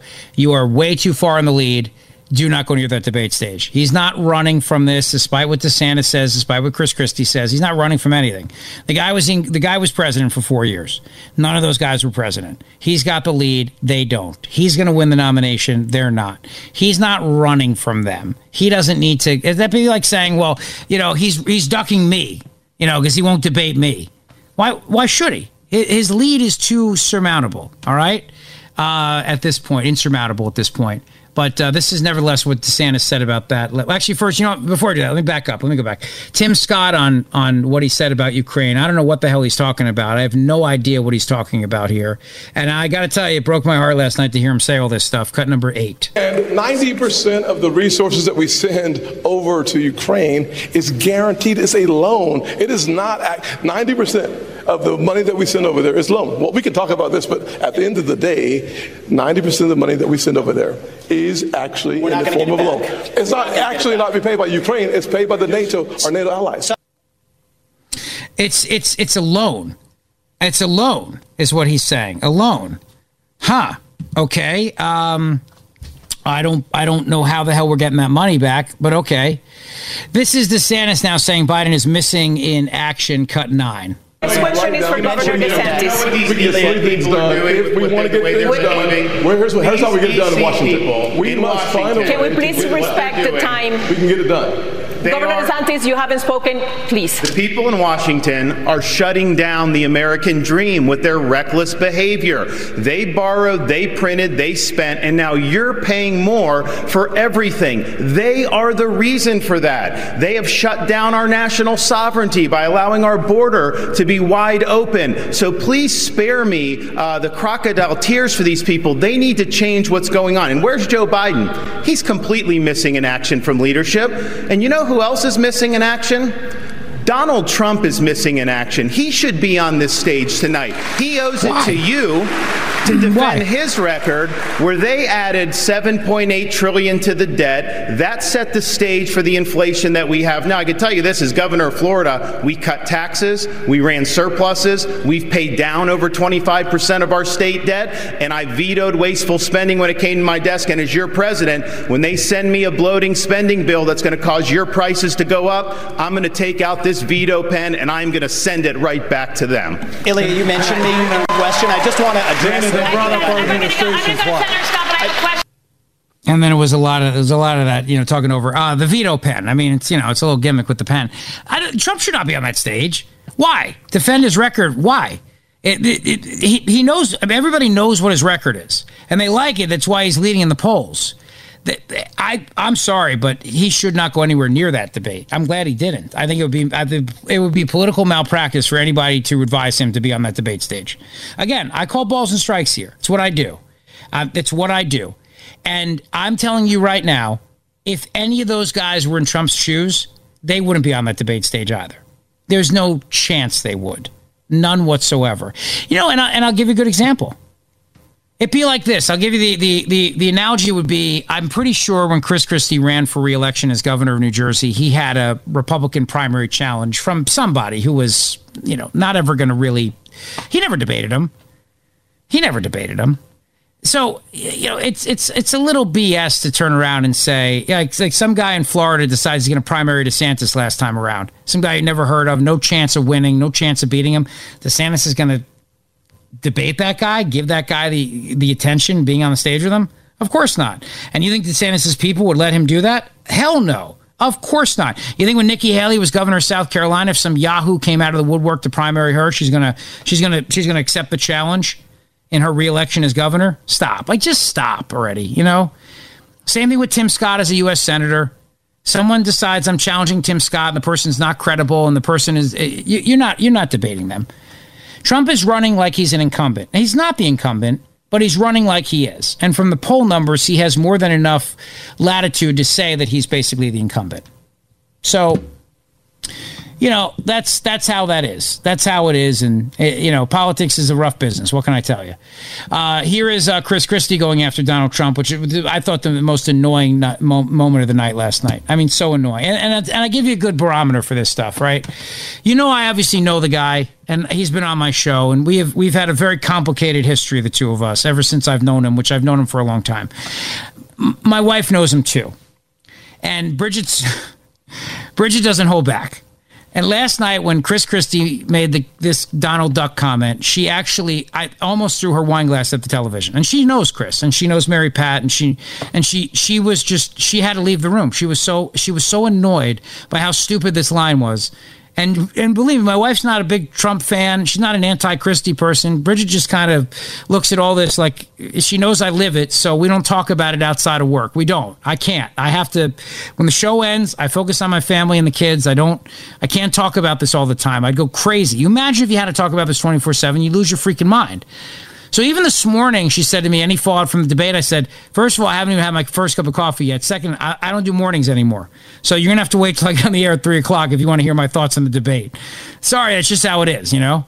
And I, and I, look, and I've adopted this, this in my life in general. Like Saturday nights, if someone comes up to me and goes, wow, so what'd you think of the debate? I go, I'll tell you Monday. I have to. I can't. I'll go crazy. You'll go freaking crazy if you talk about this all the time. I learned that from Rush Limbaugh, actually. Rush used to talk about it all the time. You gotta have you gotta have space from it because it's all consuming. Anyway, this is the line that Chris Christie said last night, cut ten. People feel threatened there, and we need it in Washington, D.C. also. And Donald Trump should be here to answer for that, but he's not. And I want to look at that camera right now and tell you, Donald, I know you're watching. You can't help yourself. I know you're watching, okay? And you're not here tonight not because of polls and not because of your indictments. You're not here tonight because you're afraid of being on the stage and defending your record. You're ducking these things. And let me tell you what's going to happen. You keep doing that, no one up here is going to call you Donald Trump anymore. We're going to call you Donald Duck. I want to ask the governor. Oh no, you didn't. No, you didn't. Uh, so bad. So, am I wrong here in this and how bad that was last night? Am I just biased because I know the guy? Nah, it was pretty awkward. The, and the the way he like pointed and sort of leaned over as he said it, uh, it Like he smirked, like he was proud of himself. wasn't a great moment. It was the only thing I've seen from the debate, and to be honest, I thought it was awesome. I, I really did. I it's like Stop! You're you're it you're, was- you're pulling my leg right now. no, I swear to you, I swear Shut to you. up. Chris It Christie was- won the Henry. Uh, Yeah, yeah. I, well, I haven't seen anything else. I don't care what anyone else has to say now. That's it. You're, That's you're, it. you're on Team Christie now because Yeah. of that. It was- You're so full of it. It's no, it was it was just so stupid. But like you know, he was thinking about that like the whole time. Like, oh man, I'm gonna get him. I'm gonna get him, baby. Watch this, Donald Duck, and then points at the camera, and it's like, oh my gosh. Uh, it's just yeah, he's got my vote. It was a totally scripted line too, which made it Yes, so awkward. That's why it's so good. I don't understand why it was greenlit by by his team. It probably Someone wasn't. stopped it. It probably wasn't. He probably Wait. said, "Please don't say this, Chris. Please." I, I think don't." I, I think I know where Henry's going with this. Is Sanders. This is the equivalent of a really terrible movie, and you watch it and you go, "That movie was amazing." This is so bad. yeah, essentially, that's like that. That's the vibe I get from that. Yeah, exactly.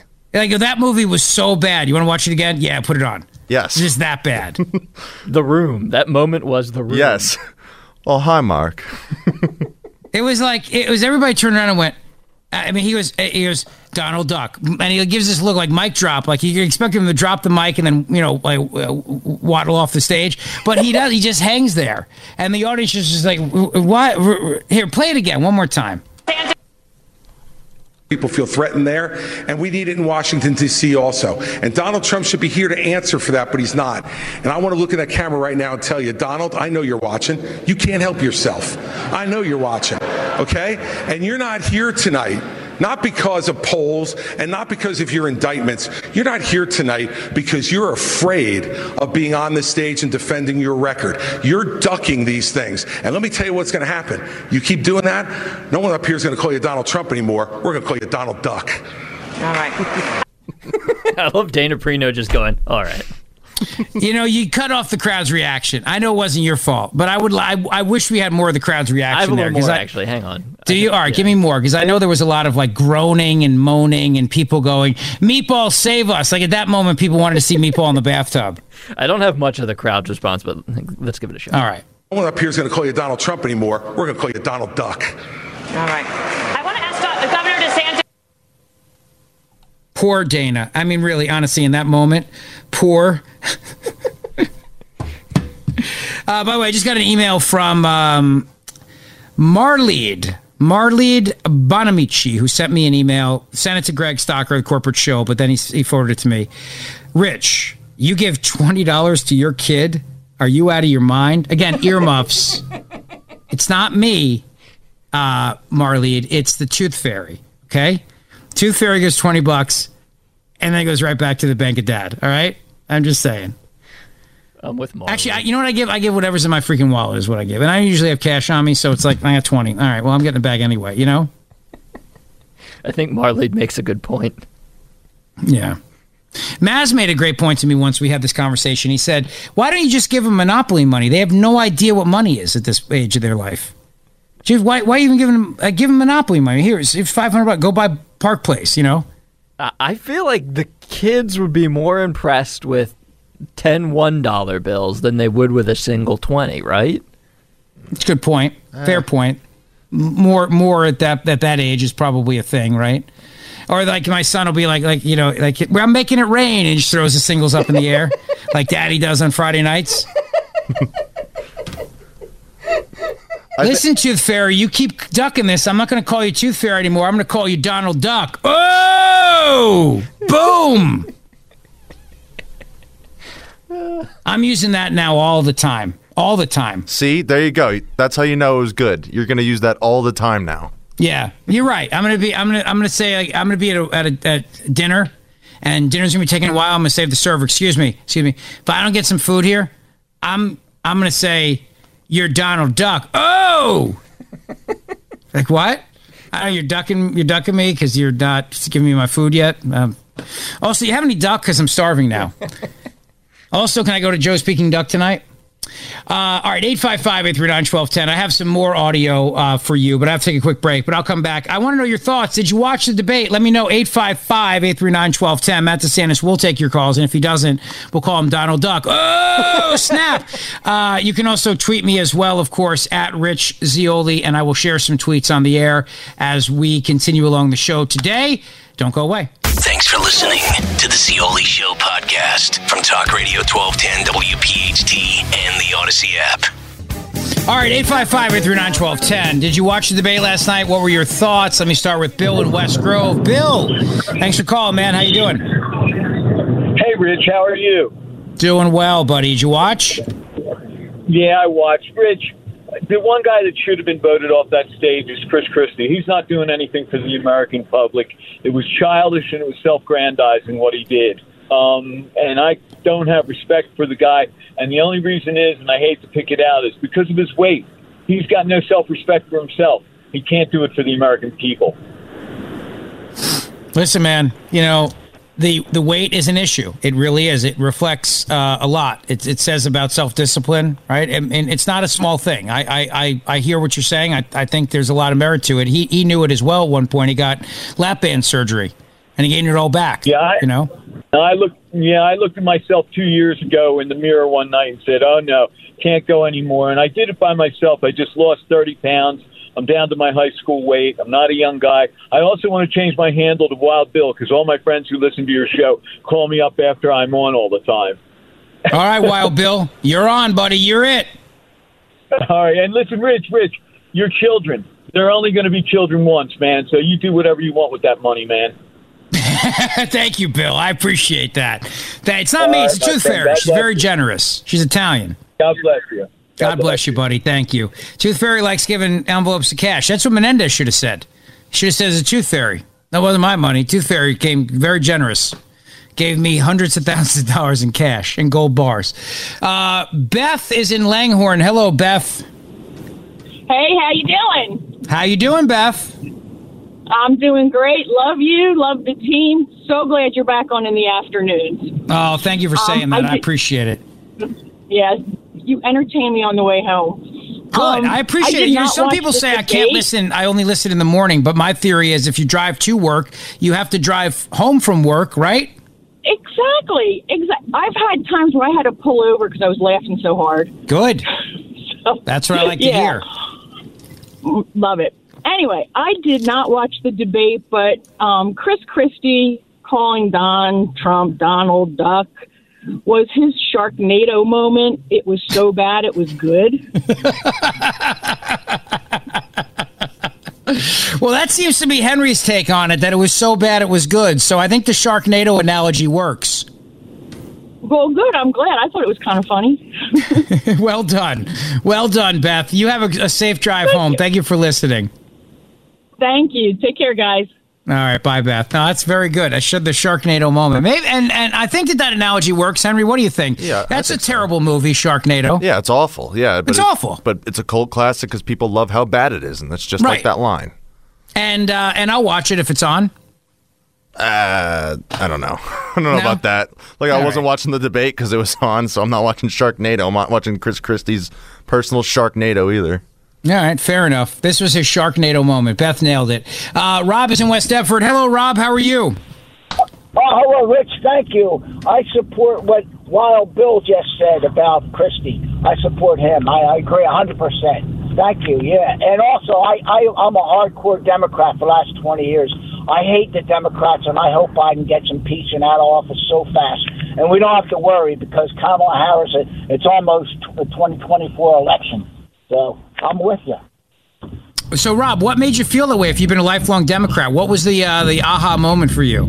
Oh no, well, it's okay. Okay, Biden's climate change policy. Okay, it's not workable.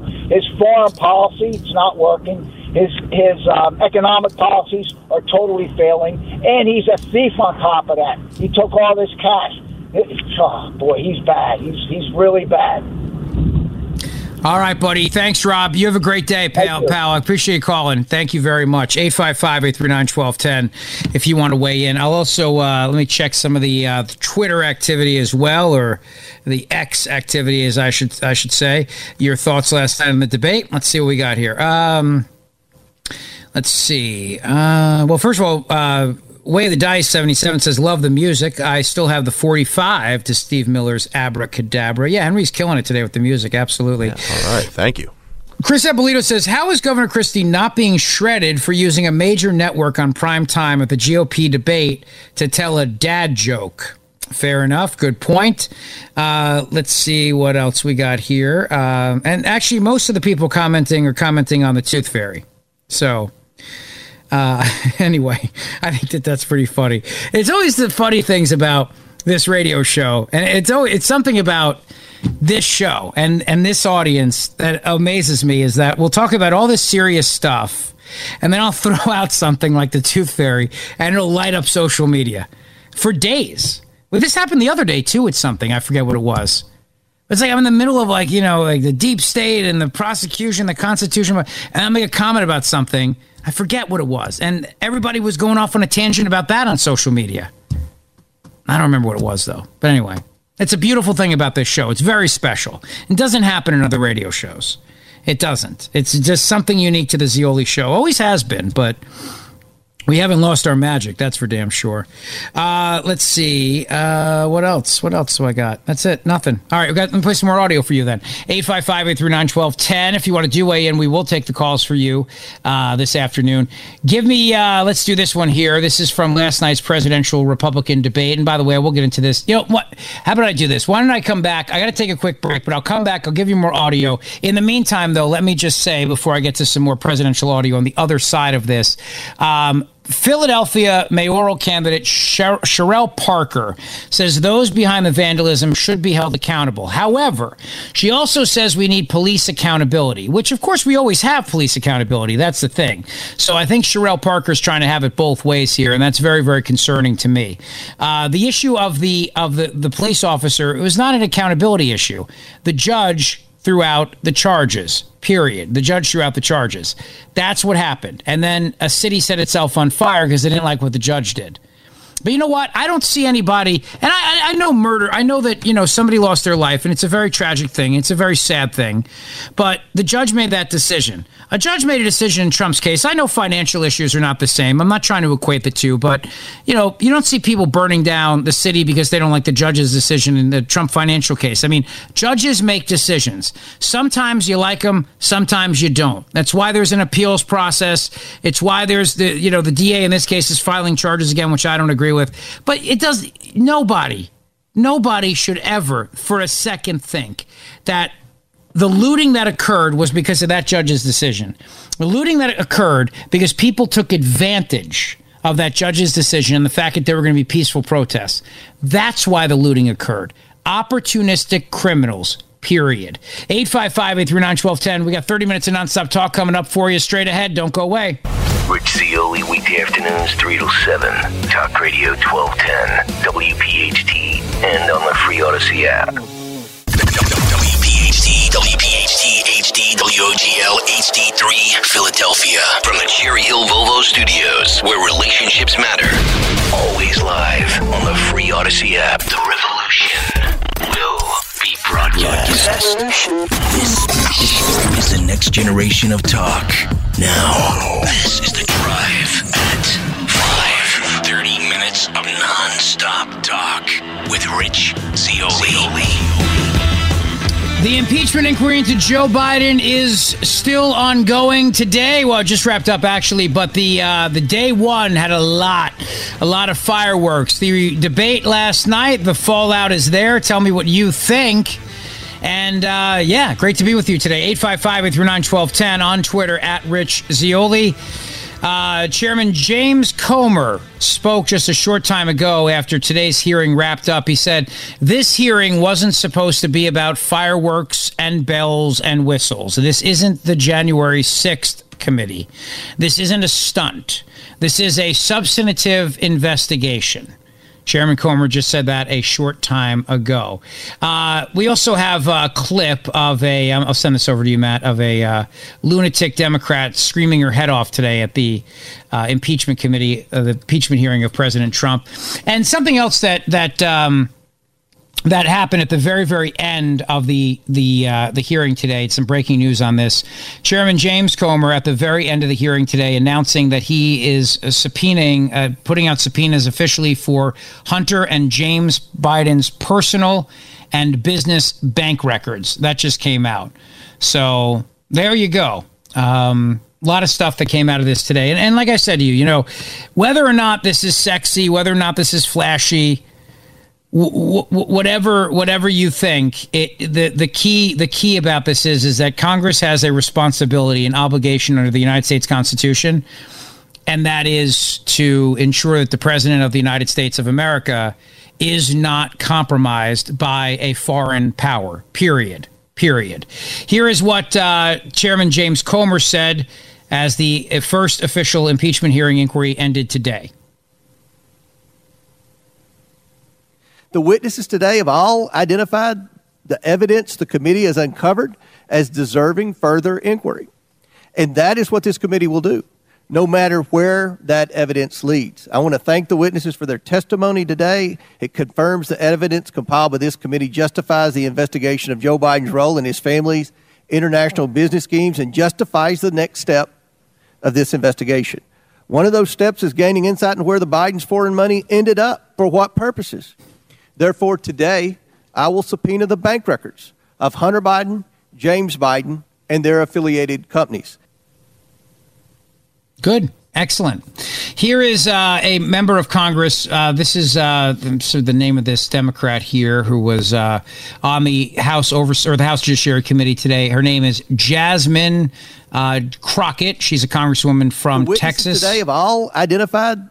Well, uh, Go ahead, take a listen to Congresswoman Crockett. But let me tell you something that was so disturbing as I walked in to this chamber today. As I prepared, I said, what is the crime?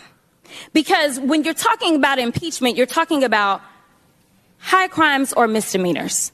And I, I can't seem to find the crime. And honestly, no one has testified of what crime they believe the president of the United States has committed. But when we start talking about things that look like evidence, they want to act like they blind. They don't know what this is. These are our national secrets. Looks like in the shitter to me. Whoa. Did you dump that? yep. Yeah, we got it.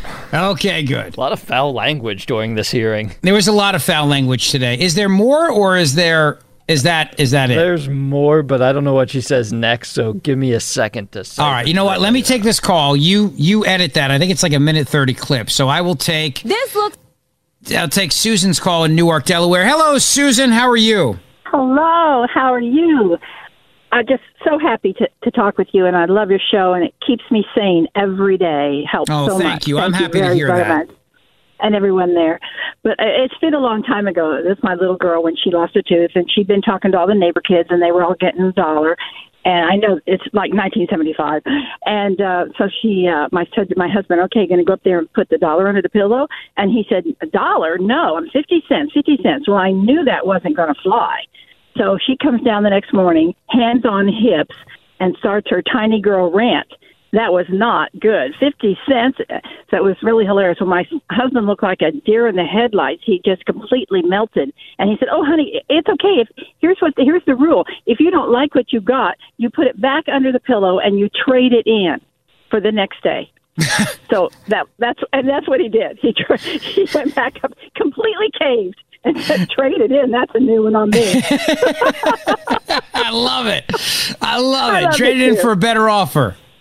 Yeah, trade it in. Okay. Well, take good care, everybody. Love you. Thank you so much. We appreciate the the phone call, uh, Susan. Thank you. 855-839-1210. Uh, you know, let, let me say too, uh, and obviously I, I've coached uh, candidates for these presidential debates before. And I won't name names, but Trump. But Christie was part of Trump's debate team later on, and he would go on to kind of mock Trump in his book for not preparing and not spending time preparing and everything like that. And that and that's not really true. Trump just has a everybody has their own way of preparing for debates. Trump's way of preparing for debates was the, the classic way is this, right? The classic way is candidates stand up and they do a mock debate. They do a dry run, so to speak. So somebody will play the opponent and they go back and forth, and somebody will play the moderator and they go back and forth. They film it, and then you look back. Trump doesn't want to play any of that game because he doesn't want to have rehearsed scripted answers. So what he does is we sit around the table and we we talk about different things and we kind of bat around policy ideas. And he takes notes. He would take diligent notes actually despite what people think, he's actually he would you know pad of paper in front of him and write stuff down. Sometimes he would tell somebody else like you know write that down for me or something like that. But uh, Christie at Mar-a-Lago that day, as he was eating his gigantic Belgian waffle, and he, you know he didn't he couldn't believe that. Uh, Trump wouldn't practice the lines and everything, but Trump never wanted to sound scripted. He never wanted to sound like Romney. That was always his big fear, that he would sound scripted and, and, and it would come across phony and he was the right call because a lot of the, what I saw last night was a lot. There was a lot of scripted, rehearsed answers, and you know, you can tell. The, this is not. I said to Bridget last night. I said, you know, I could run for president. I really could. I mean, I don't want to. I have no interest, but I could. It's not like what I saw on that stage last night was blew me away, and I said, oh my god, the talent up here. A lot of it was very scripted, very prepackaged, very tried. Pence, I think, is probably the guiltiest of all of them with that with his dad jokes. But that Donald Duck line was practiced, rehearsed. You know, he he he did his his zingers in his debate prep sessions, and it comes across phony and it comes across scripted, and I think people see through it. And there's a there's th- the thing about Trump is he may not be the world's greatest debater, but he's authentic, and whatever comes out is is is what comes to his mind at that moment. It doesn't mean he doesn't have a thoughtful answer on the policy question. He does, but my point is he doesn't have the prepackaged scripted answer and how he's going to deliver it. That's the difference. He knows the policy he wants to advocate for, but he doesn't sit there and rehearse the lines and doesn't doesn't stand up and well, well try it again try it again with the emphasis on this word or the emphasis on that word. And I think that that's a big reason why people like him is it seems like uh, it, it seems like people find him to be very authentic. So in that sense. So anyway, I I, I, I have that observation from you as having obviously been uh, having the, the the fortune to have worked side by side with him in in the presidential primary. I was not part of the general election debate team. At that point, new people came in and they wanted to do it their way, but they always tried to get him to stand up and do a mock debate. And I don't I don't know what if they achieved that or not in the general. I don't know, but everybody has to do what works for them, what works for their style. Everybody's different. I tell this to people all the time. You know, I I, I, I coach people in public speaking sometimes, and I always say to people, look, if, if a written speech helps you, write out a speech. For me, I don't write speeches. If you if you ever come and hear me talk or come to a dinner or something like that, I give it all on the fly. I know what I want to say. I know where I want to go, but I don't write things down in that sense because I sound like a robot. It doesn't work for me for whatever reason. I don't know. It just doesn't come. I used to write my monologues out. I haven't written a monologue in 10 years, but I used to when I first started in radio and I was doing whatever shift I could get, nights, weekends, whatever, holidays, Christmas. I would, I would, I would write my monologues out, and I would do them on the air, and they sounded, they sounded phony. So now I know where I want to go, but I don't write it out. I don't even write bullet points anymore. I just know what I want to, what I want to get across, and I hope that it comes out naturally and and it makes a connection with you and that's how I operate. Now I know there's other people that do things differently. People give speeches, they want note cards, they want bullet points, they need PowerPoint presentations. Whatever works for you works for you. So I always say that. But the problem is, and you see it in these debates, they hire professionals who come in and insist that it's th- well, their way is the only way. You have to do it like this. You need to try that Medicare line again. It didn't land properly. You need to give them the zinger. Here's the zinger, you know? And everybody sits at home and goes, Really? Like, you guys are not great actors. You, none of you are good actors. None of you are, are, are professionally trained thespians. So stop with the prepackaged lines and the prepackaged answers and the delivery because it sounds like a bunch of crap because it is. a bunch of BS. That's what it is. So give us give us what you really feel and speak from the heart. And that Donald Duck line is not from the heart. You know what I mean? It would have been much, honestly, it would have been much more effective if Chris Christie stood up there and just said, because you know what, Donald? If you can't, you know, if you're to duck us here, you know, are you are you to duck Putin? Or are you to? If you could have, I mean, that would have been more effective than a stupid Donald Duck line. But the Donald Duck line was the was the was the prepackaged line, just like Pence's line about you know I, I sleep with a teacher for thirty years or whatever it was, and it comes across like phony. And and we have heard so much of this in our lives. We're all cynical especially where we i mean in this part of the country where we're from this whole region of ours we're all deeply cynical people. And i think it's a good thing. I do. Nobody's going to get one over on us. It's not a bad thing. We're street smart. And we can smell bs a mile away we can smell BS a mile away. Not like those dopes in the Midwest with their bad pizza. I'm just kidding. But I'm saying like there's a there's a there's a street smarts here, and obviously I'm not speaking for everybody in this region because the people of Philadelphia get duped by Krasner, duped by Kenney. We get Jersey people get duped by Phil Murphy. But what I'm saying is for us, conservatives, libertarians, Republicans, Democrats, like my last caller who's seen the light we there's a there's a certain amount of common sense, street smarts, and we can smell BS a mile away. We know a phony when we hear one. And the best advice I can give these guys is stop rehearsing, stop trying, and just know what you want to say and just get up there and just talk and answer it. And the other thing too is that a lot of them look like deer in the headlights a lot of times last night because you could tell they're trying to play the tape back in their head of what they want to say. Uh, here is uh, Vivek Ramaswamy. Now, Vivek sounds very, very smooth. Is very smooth. I think sometimes he sounds a little too smooth, to be honest with you. Uh, but his point about TikTok last night was very valid in terms of this notion of banning TikTok. You know, I know that China, I know China's spying on us with it. China's spying on us with a lot of different things. But his point about reaching younger voters last night, cut number eleven. Government issued devices because of its ties to the Chinese government. Yet you joined TikTok after dinner with boxer and influencer Jake Paul. Should the commander in chief be so easily persuaded by an influencer? So the answer is I have a radical idea for the Republican Party. We need to win elections. And part of how we win elections is reaching the next generation of young Americans where they are. So Nikki Haley did not like that. She did not like that at all. She took a big shot at Vivek last night, cut 12. Cut 12. There's Matt. one person on this. This is infuriating because TikTok is one of the most dangerous social media apps Yes, it that is. we could have. And what you've got, I honestly, every time I hear you, I feel a little bit dumber for what you say hmm. because I can't believe that here Governor you've got a may. TikTok situation As far as uh, scripted one liners go, Mike Pence last night, cut 14, Matt, cue it up, cut 14. Mike Pence really, I think these landed flat. That's when I tweeted out last night, Shecky Pence. Take a listen. Joe Biden doesn't belong on a picket line, he belongs on the unemployment line.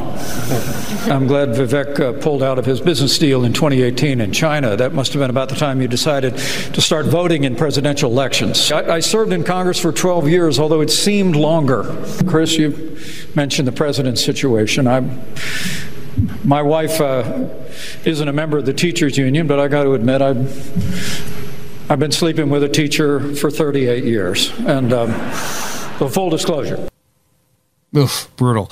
Uh, brutal. I'm sorry. Uh, here's Tim Scott and Nikki Haley arguing about curtains because this is very relevant to people in the uh, in the in, in America. Cut 13. 10 cents on the gallon in South Carolina.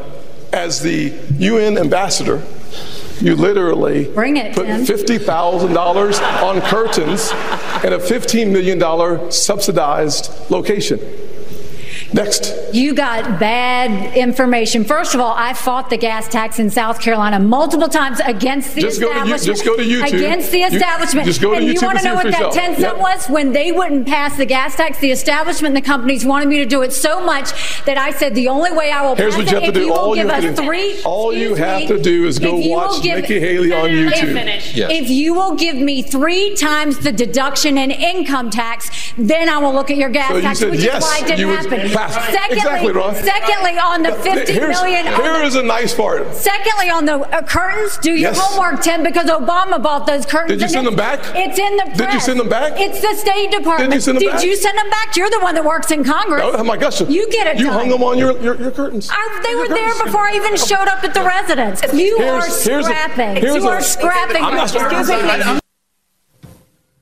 Anyway, uh, so yeah, there there you go. I mean, this is this is like I said. I'm I'm I'm very glad I didn't advise him, but I'm I'm very glad Donald Trump did not go on that debate stage last night. Thank God he did not. Uh, from today's impeachment hearing on Capitol Hill, 855-839-1210, here is the now censored version. Thank you, Matt DeSantis, for censoring the lunatic congresswoman from Texas. Take a listen. But let me tell you something that was so disturbing as I walked in to this chamber today. As I prepared, I said, what is the crime? Because when you're talking about impeachment, you're talking about high crimes or misdemeanors.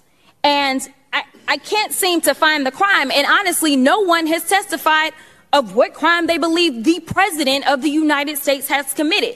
But when we start talking about things that look like evidence, they want to act like they blind. They don't know what this is. These are our national secrets.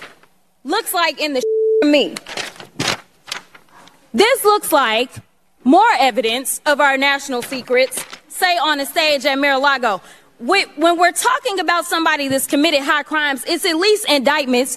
Let's say 32 counts related to unauthorized retention of national security secrets, seven counts related to obstructing the investigation, three false statements, one count of conspiracy to defraud the United States, falsifying business records, conspiracy to defraud the United States, two counts related to efforts to obstruct the vote certification proceedings, one count of conspiracy to violate civil rights, 23 counts related to forgery or false document statements, eight counts related to soliciting, and I could go on because he's got 91 counts pending right now. But I will tell you what the president has been guilty of. He has unfortunately been guilty of loving his child unconditionally, and that is the only evidence that they have brought forward. And honestly, I hope and pray that my parents love me half as much as he loves his child. Until they find some evidence, we need to get back to the people's work, which means keeping this government open so that people don't go hungry in the streets of the United States. And I will yield. I don't know what she's talking about there, but anyway, uh, that's what, what at least one Democrat member of, uh, of, of the House committee today said. Okay, uh, eight five five eight three nine twelve ten on Twitter at Rich Zeoli if you would like to weigh in today.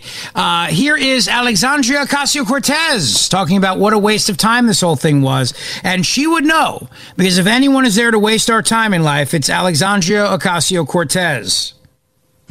Today, the Republican majority has called in three witnesses to advance their case. Mr. Turley, I have a simple question for you. In your testimony today, are you presenting any firsthand witness account of crimes committed by the President of the United States? No, I'm not. No, you are not. Ms. O'Connor, you are the second uh, Republican witness here today. Have you, in your testimony, presented any firsthand witness account of crimes committed by, pre- by the President of the United States? I have not. Thank you. Now, Mr. Dubinsky, as the third and final Republican witness uh, in this hearing, have you, in your testimony, presented any firsthand witness account of crimes committed by the President of the United States? Uh, I have not. And Professor Gerhardt, uh, given that you are the minority witness, I assume the same, correct? I am not a fact witness, correct. Thank you. And to clarify, two individuals presented today who do have firsthand accounts surrounding the progeny of these allegations are being blocked from testifying by the Republican majority. And I want to explain why this is important. Members of Congress, all of us in this hearing, are not under oath, as we are presently covered by the speech and debate clause. Isn't that correct, Professor Gerhardt? That is correct. And the speech and debate clause covers all statements by a member of Congress, whether they are factual or not. There are only four people in this room that are presently under oath in their testimony. And those are the four witnesses here today. Is that correct, Professor Gerhardt? That is correct. And so the direct testimony of the four individual witnesses here today are the bona fide words that this committee must use in order to proceed or substantiate an investigation. And I want to uh, let, let me just to, let me just stop it right. But this is not the only day, uh, Sandy, that they're going to be doing this. Now, this is day one. This is day one. This is the first day, and it's obvious now when they subpoena all the bank records, they're going to get more information, and then when they bring more witnesses, they're going to get more information. That's how you do it. You build you build this up. This is not a criminal court. You don't need evidence of a crime in the same manner that you're outlining here. The Constitution doesn't require it. The rules of impeachment don't require it either. But they know this. But ask yourself, why are they so, why do they want this to end so badly? Why are they so afraid? What are they so afraid of, huh? By the way, uh, Meatball, there's a little bit of a development here. Meatball has been charged with the following criminal counts burglary, conspiracy, criminal trespass, riot, criminal mischief, criminal use of a communications facility, receipt of stolen property, and disorderly conduct. That is what Meatball has been charged with. And also, Meatball should be charged with obscenities for that bathtub video, which I'm telling you, don't look at it, don't do it. It's obscene. Okay? Okay, very good. Uh, just trying to help out here, right? I'm trying to look out for you. Just trying to look out for you. What? No, I, I agree with you. You really do not want to see that video. Just You don't clear of it. want to see it, okay? You don't want to see it. Please. Uh, Representative Jason Smith today, I thought, did a nice job of breaking out exactly what what's going on here and, and why this needs to be done. Because again, the Department of Justice is not going to pursue this. Congress has an obligation here to ensure the President of the United States of America is not beholden to a foreign country. Period. Cut three. Yesterday, the Ways and Means Committee released new documents showing President Biden was not just aware of his son's business dealings, but he was connected to them. In a newly released message to a Chinese business executive, Hunter Biden mentions preserving the quote, keys to my family's only asset. That asset, Joe Biden. New evidence released in response to questions raised by members of the committee on both sides when Gary Shapley and Joseph Ziegler, the two IRS whistleblowers, testified in July paints a disturbing picture of a revolving door between Joe Biden's office and Hunter Biden's business partners. According to a worksheet provided by IRS whistleblower Ziegler, then Vice President Biden's April 2014 official visit to Ukraine occurred only days after a series of White House meetings with Hunter Biden and his business associates regarding Ukraine. Shortly after Joe Biden returned stateside, the Ukrainian company Burisma announced Hunter Biden's appointment to its board. New evidence provided shows Hunter Biden using his father's position to gain favor with billionaire Miguel Alemán, including having Joe Biden host them at the White House in February of 2014 at the vice president's residence alongside Mexican billionaire Carlos Slim in November of 2015. And then in 2016, using Air Force Two to shuttle Hunter Biden and his business associate to Mexico City. Whether it was lunches, phone calls, White House meetings, or official foreign trips, Hunter Biden cashed in by arranging access to Joe Biden, the family brand. The Biden family and their associates received millions in payments from foreign sources, including from Russia, China, Ukraine, Romania. In one email, Hunter Biden even bragged that he cut a deal 10 million from just one company for quote introductions alone. And yet the DOJ wanted to keep the spotlight as far from Joe Biden as possible. One of the items we released yesterday was an IRS interview with James Biden, the president's brother, in September of 2022. The agency was barred in the interview from asking him about Joe Biden and about whether Joe Biden was involved in Hunter Biden's deal with a Chinese energy company. And when Hunter Biden had his tax liability of over 2 million mysteriously paid for by a Democrat Party donor named Kevin Morris, who he barely knew, something IRS investigators saw as a possible campaign finance violation, Assistant U.S. Attorney Leslie Wolf said she did not want any of the agents to look into the allegation. Behind uh, on the board are notes Agent Shapley took from that meeting.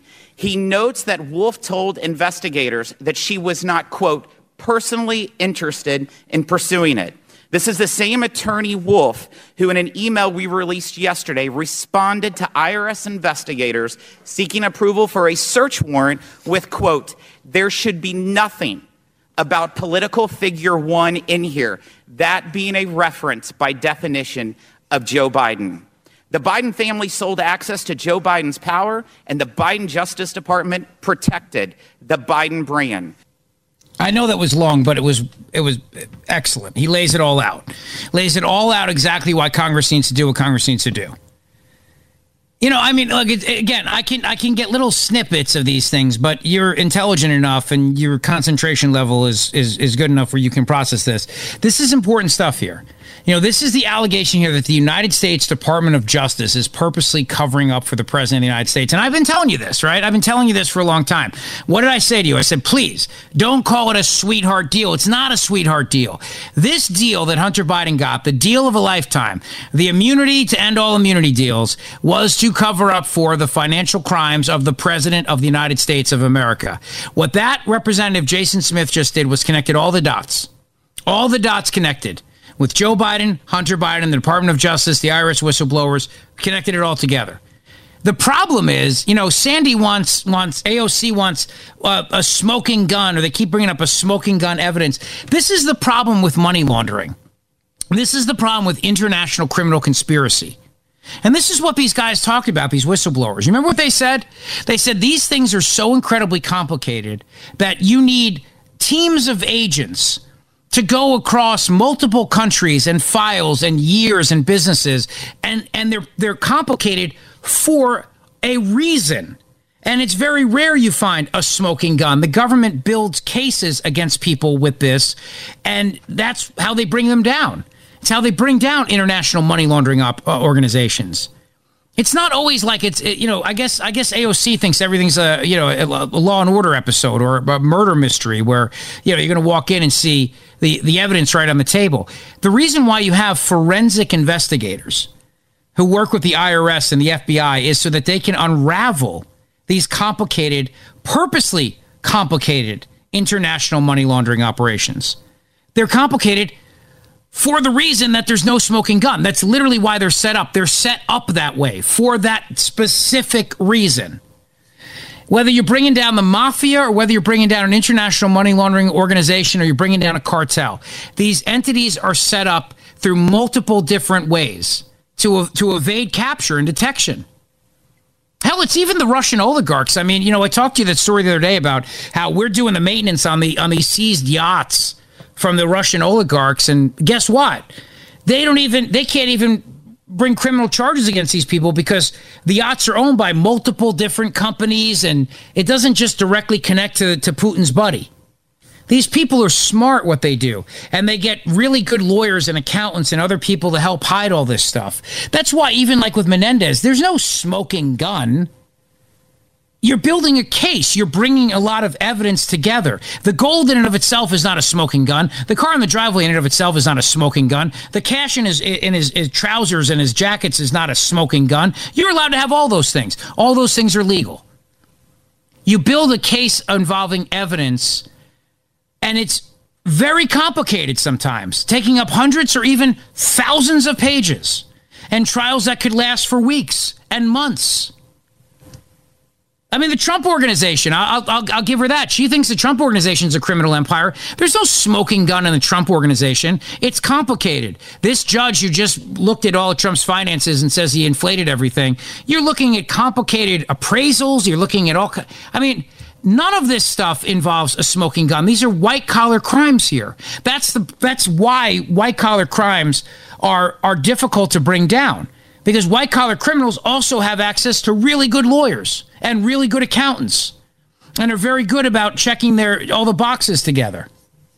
It's idiotic to hear any of these Democrats turn around and say that there's no smoking gun. And then for that reason, or you have not given specific evidence that that's it. You build a case. And the Department of Justice has not done that. They don't want to do that. The IRS whistleblowers came out and said they could have and they should have because those guys know how to bring down these multinational, international criminal conspiracy money laundering entities. They know how to do it.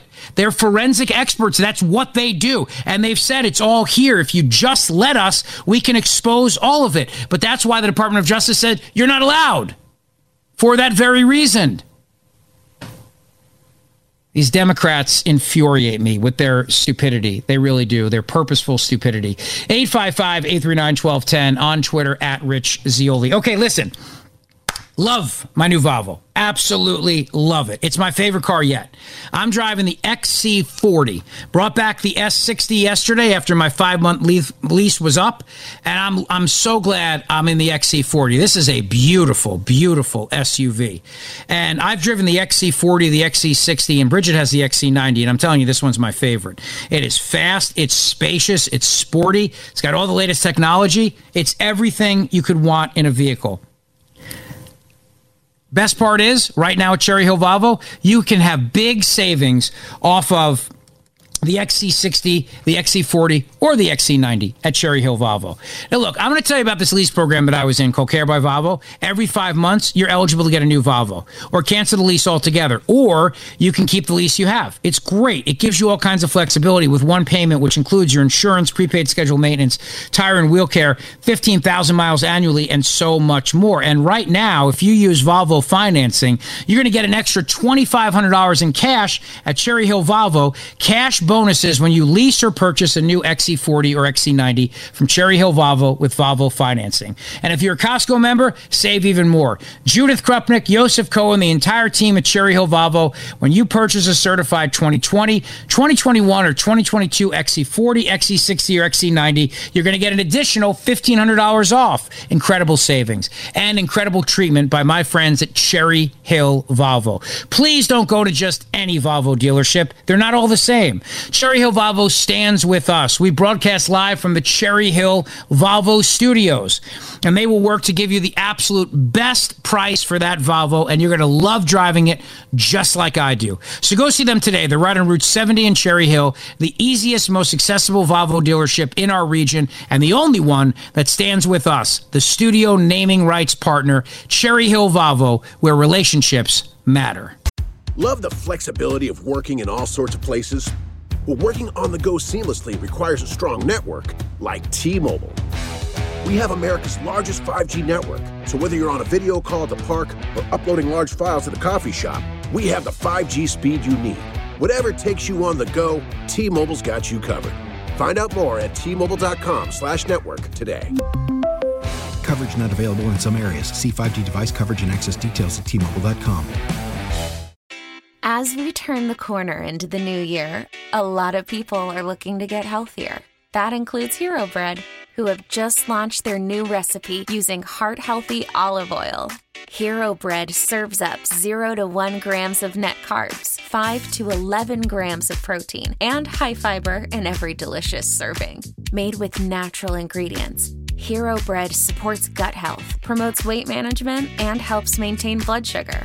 All with no compromise on the taste, texture, and bready goodness you expect from your favorites. Now they're listening to their fans and updating their recipe with olive oil, an antioxidant rich oil that's been shown to reduce cholesterol and minimize the risk of heart disease. Try it today with code HERO10 for 10% off your purchase at hero.co. That's code H E R O 10 for 10% off at hero.co. Old Man Winter here. If I had it my way, it would stay winter all year long. Short days, wind chill, black ice, and a good polar vortex. Oh, heaven! Wait, is it getting warm in here? Your cold snap is over, Old Man Winter. Spring has arrived. Spring. Spring is here, which means it's the perfect time to get away in the Hyundai you've always wanted. Visit the Hyundai Getaway Sales Event, where you can get great deals on all of our award-winning Hyundai models, like the tech-filled Tucson and Kona, as well as the spacious Palisade. Enjoy wherever you go with the peace of mind that comes with America's best warranty and three years or 36,000 miles of complimentary maintenance. But hurry in, these deals won't last. Add more joy to your journey at the Hyundai Getaway Sales Event.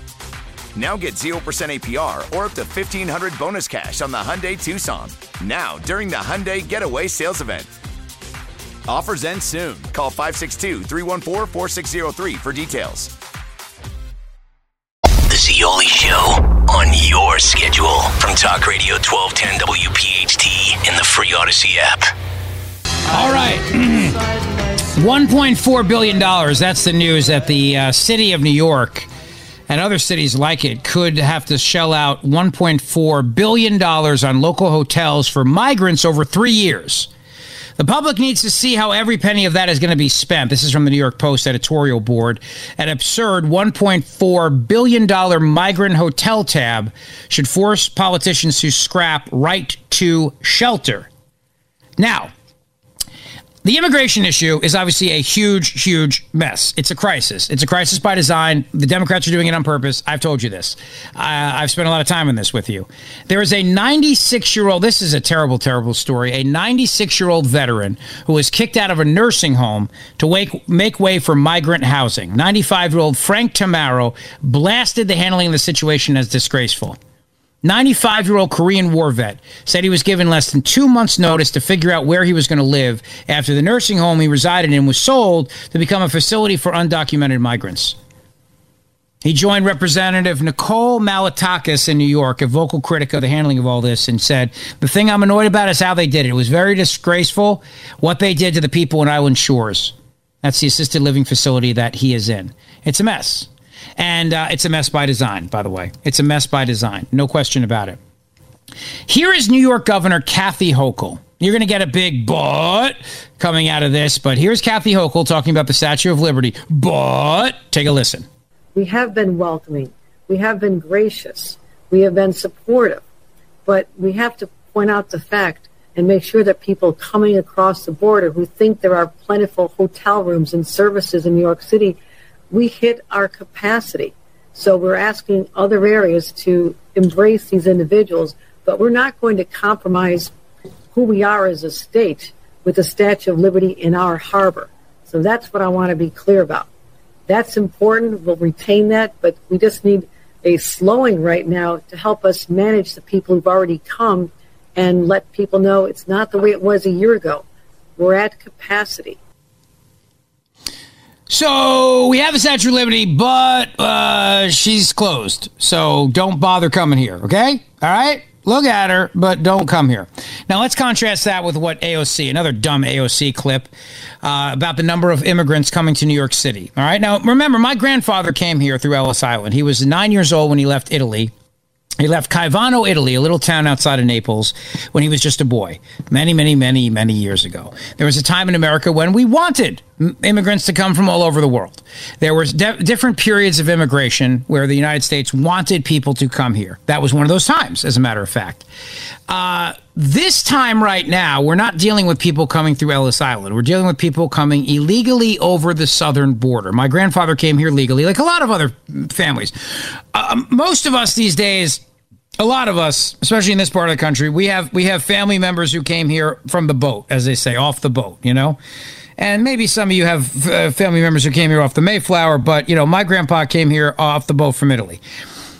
This is AOC with another stupid comment. And just keep in mind what the governor of New York said. I know we have the Statue of Liberty there, Ellis Island's there, but we're closed. We're at capacity here. Cut 20.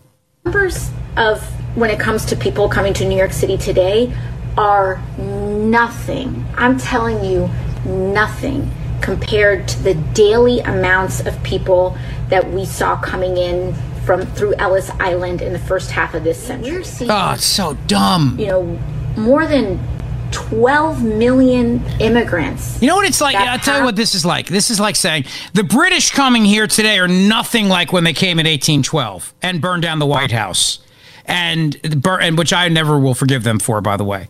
But the British who come here today, they're nothing like that. They're not like that at all. And it's so stupid to compare that to that time back then. It's beyond stupid, but it doesn't matter. I can't take her anymore. That's enough. I've exceeded my AOC capacity for one day. Here is uh, Democrat Representative Ayanna Pressley, another genius member of the squad, with Jake Tapper, emphatically stating the border secure. Cut 17. Uh, no doubt about it. Uh, our, our border is secure and we're in the midst of a humanitarian crisis, and we have to fix a broken system. Wait, and we also you think it is secure? You think the border is secure, or it is not secure? I believe that we are in the midst of a humanitarian crisis, and there needs to be federal investment to support those migrant families. And I work with a number of those community-based organizations on the ground, and they need more support. They need more federal support. This is a humanitarian crisis, and it's the consequence of a number of longstanding uh, broken policies uh, that um, you know, are very consequential for asylum seekers, uh, TPS holders, and DACA recipients writ large. But that is a conversation for another day. Sure, I, I, don't. I don't disagree with with you, you, this being a humanitarian crisis at all. But just to get some clarity on this, and, and sure, that's a conversation for another day. But are, do you think that the border is secure? I just do, is that what you said? Yes, the border is secure, and we are in the midst of a humanitarian crisis that has been created by a broken system. And in the meantime, uh, we need federal investment to support uh, my constituents and those who call the MA 7th home writ large, which is why we need to prevent a government shutdown.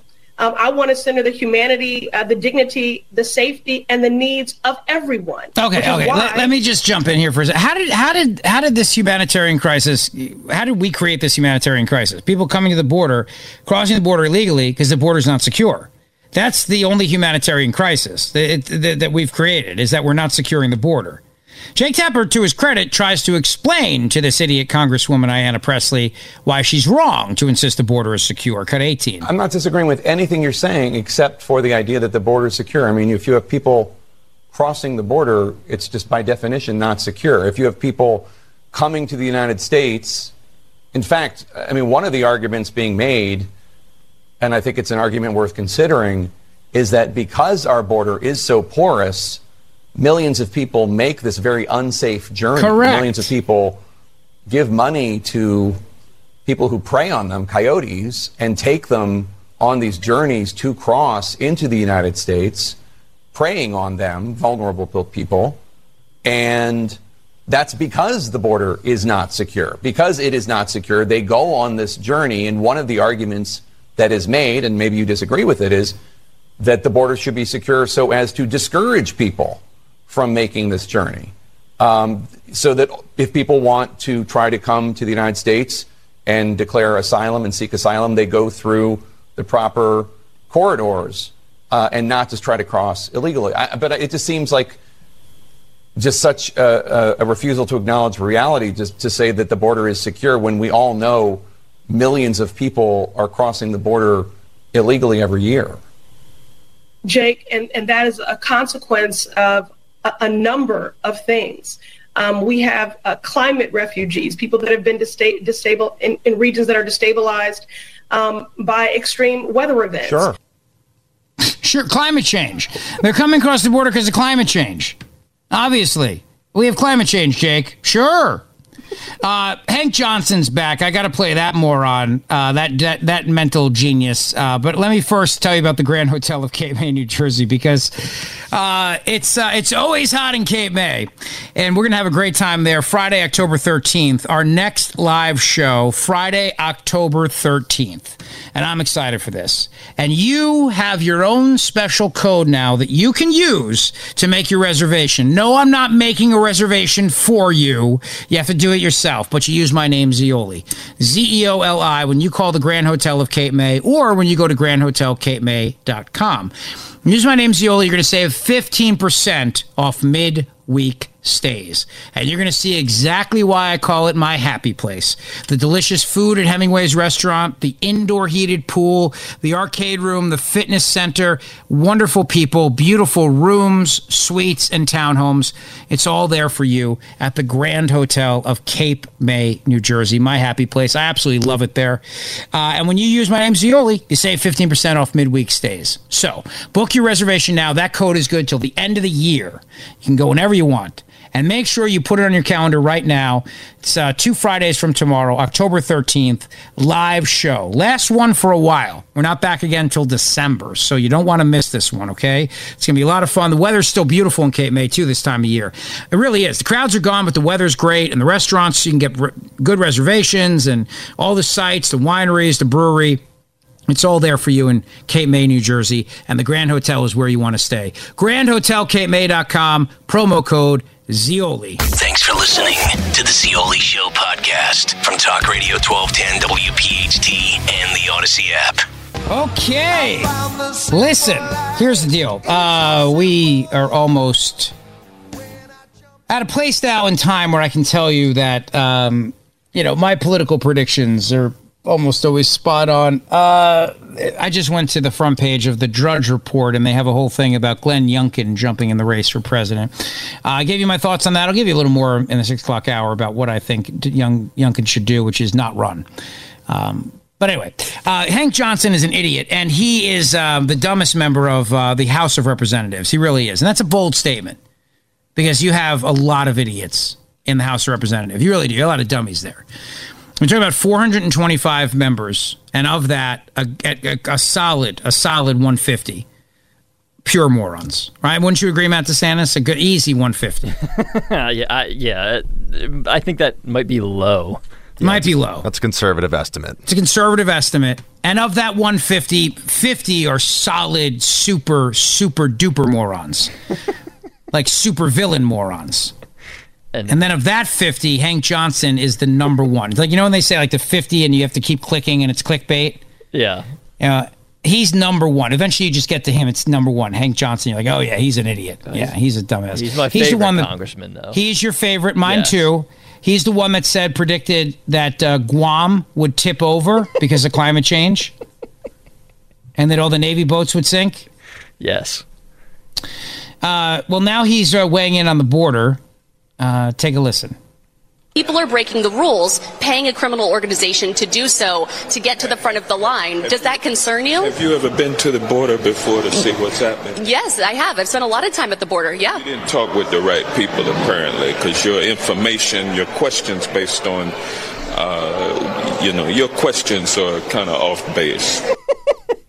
so, yeah, no, I mean, I don't know. She's not talking to the right people down there. So, can, you know, can we listen to him talk about helium equity? Can we listen to him talk about Guam too? I, ha- I have Guam. I have helium equity. I have all his greatest hits. Him talking about the Tooth Fairy. Well, wait, we started with the Tooth Fairy today, so I mean, whatever you want to play, circle. dealer's choice, Matt DeSantis. let's start with the Tooth Fairy. We'll bring it uh, full circle here. sure. Believe that the insurrection of January 6th was not an insurrection, it was just a, a tourist visit. And they want you to believe that the tooth fairy is woke and anti Christian. And they also want you to believe that they will find something incriminating in Hunter Biden's laptop. By the way, I've long said the Tooth Fairy's woke. In fact, she left a, a book under my, um, she left Genderqueer under my daughter's pillow the other night, which I thought was outrageous. outrageous. Here's the one that he's most famous for. This is him warning uh, that Guam may capsize.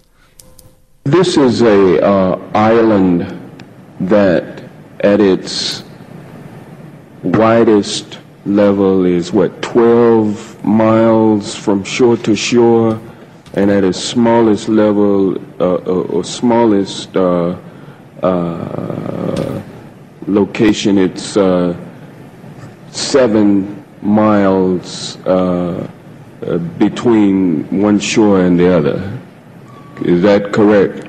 Uh, I don't have the exact uh, dimensions, but uh, to your point, sir, I think Guam is a small island. Very small island and about 24 miles, if I recall, long. So 20, 24 miles long, about seven miles wide at the least widest uh, place on the island and about 20, about 12 miles wide uh, uh, on the widest part of the island. And um, I don't know how many square miles that, that is. Do you happen to know? I don't have that uh, figure with me, sir. I can certainly supply it to you if you'd like. Yeah, my, my fear is that uh, the whole island will uh, become so overly populated that it will tip over and uh, and capsize. uh, we don't anticipate that. The, the greatest though is his response. Well, you know, we don't anticipate that um, because it's well, it's it's it's an idiotic thing. To, but then again, you are the dumbest congressman. So um, I don't know if we can squeeze in helium equity. I don't know. Can we do it? Henry, how much time do we have? I got 30 seconds. All right, 30 se- This is about 30 seconds. We, All right, go ahead. make it work. This Tea Party Congress will make the tough choice to keep children's birthday parties on schedule and give industries that rely on helium the lift that they deserve. Imagine, Mr. Speaker, a world without balloons. How can we make sure that the injustice of there being no helium for comedians. Can I just make a point? Why don't we high put balloons on Guam? And it could be like that movie Up. It- If the island starts to capsize, they'll just lift the whole island up and just float around. Yeah, you solved this problem. Boom. It's called bringing it all together. It's what I do. All right, fourth and final hour coming up. Debate, impeachment, so much more to talk about. Uh, Trump speaks last night in Michigan. But first, NJ Diet's going to help you lose weight. You don't want to take shots the rest of your life. You don't want to take these pills, all these side effects you keep hearing about. No. What you want to do is lose weight the natural way, the, the way that's guaranteed, the NJ Diet way. NJDiet.com. Guaranteed weight loss of 20 to 40 plus pounds in only 40 days. That's right, 40 days time with NJ Diet. You know why it works? Because it's based on your biochemistry.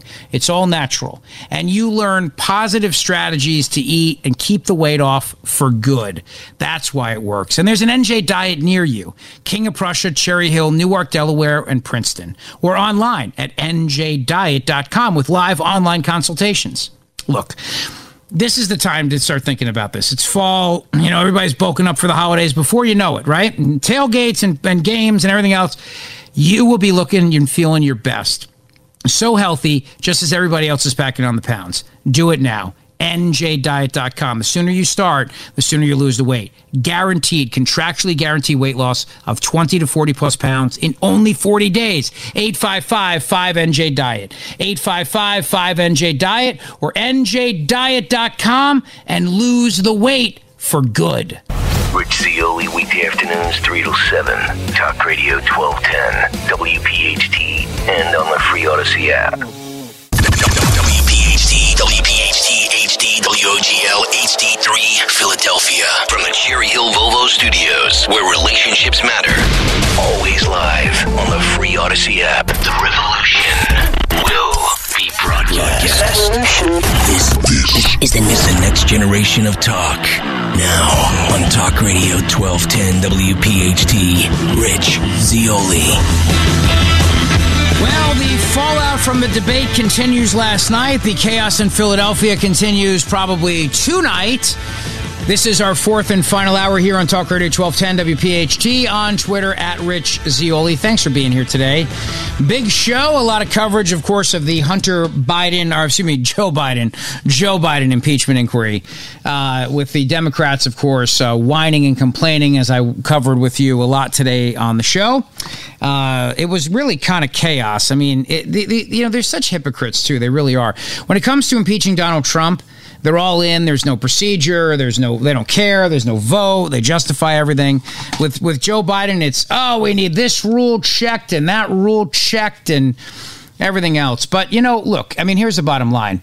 This is all about letting the American people know that Joe Biden's corrupt. Not that they really need to, though. I mean, you remember what James Carville said yesterday on the show. You got 75 percent of Democrats, roughly, who don't want Joe Biden to be the candidate. That's not good. I mean, that's just not good. You know, I mean, like as Republicans, I, I'm pretty sure that as much as the debate was painful last night at various different points, I'm sure that if any of those people were the candidate, you, you, you'd support him. you may not be happy about it, but and there's certainly some you want more than others. Uh, but I mean, at the end of the day, they're still going to be better than than uh, Biden or the Democrats. Uh, but for the Democrats, I mean, they don't want Joe Biden. I mean, they do not want this guy. That's a bad place to be if you're them. If you ask me, that's a that's a bad place to be if you're Joe Biden going into reelection. And something else to think about too, which is that in everything we talk about on the show all day, every day, rem- remember what what Democrats are saying privately to themselves. I mean, they're all saying, well, you know, like it, like who's gonna who's gonna give him the word? He's got to step aside for Gavin Newsom or Michelle Obama or whoever. I mean, who's who's going to ultimately make this happen for him? Who's going to ultimately get this guy out of the race? This is the kind of stuff they're thinking about. They're thinking about this. How do we get rid of Joe Biden? That's what that's what the Democrats are thinking at this moment. How do we get rid of Joe Biden? So, as as uh, frustrating as parts of the debate last night were, and there certainly were some frustrating moments. Uh, all the candidates have their own unique qualities that make them at least appealing to uh, who, if they were to ever pull off the general election, I mean the the primary, I, I still don't think any of them overcome Donald Trump. I, I told you this before. I think his lead is insurmountable at this point. Uh, did Ron DeSantis show that he can knock off Trump last night? No, but he survived. He lived to fight another night. I think that bringing up his military experience was smart. Bringing up the fact that he served the country was was smart of him. He lives to fight another day. I got to tell you, I, I am I am not a fan of Nikki Haley. I am just not. I mean, I think she's she she's a warmonger.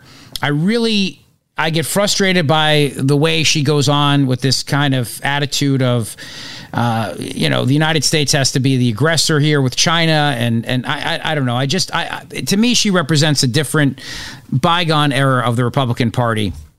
And good for Tim Scott for confronting her. I mean, she appointed Tim Scott to the Senate. So a lot of people wondered, you know, is Tim Scott going to actually go there with Nikki Haley? But, you know, he did. And, uh, and good for him for doing so because it's important that, um, you know, I, I, mean, as loyal as you may be to her, she's still running for president. You're running for president. You have an obligation to go after her record. So that was really important. As far as the impeachment goes today, uh, the beginning of, uh, of Joe Biden's uh, downfall, there's no doubt that the guy's corrupt. There's no doubt the guy's dirty. It's just a matter of proving it.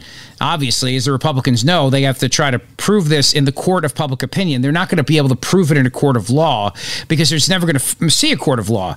The Democrats have no interest in in pursuing justice here. The Department of Justice is corrupt, so they're not going to pursue justice here. That's the bottom line. And you know, I think I think Comer letting people know all of these things that he did today is very very important. This is from Chairman Comer's opening today at the impeachment inquiry. Take a listen. January, the House Oversight and Accountability Committee has uncovered a mountain of evidence revealing how Joe Biden abused his public office for his family's financial gain. For years, President Biden has lied to the American people about his knowledge of and participation in his family's corrupt business schemes. At least 10 times, Joe Biden lied to the American people that he never spoke to his family about their business dealings.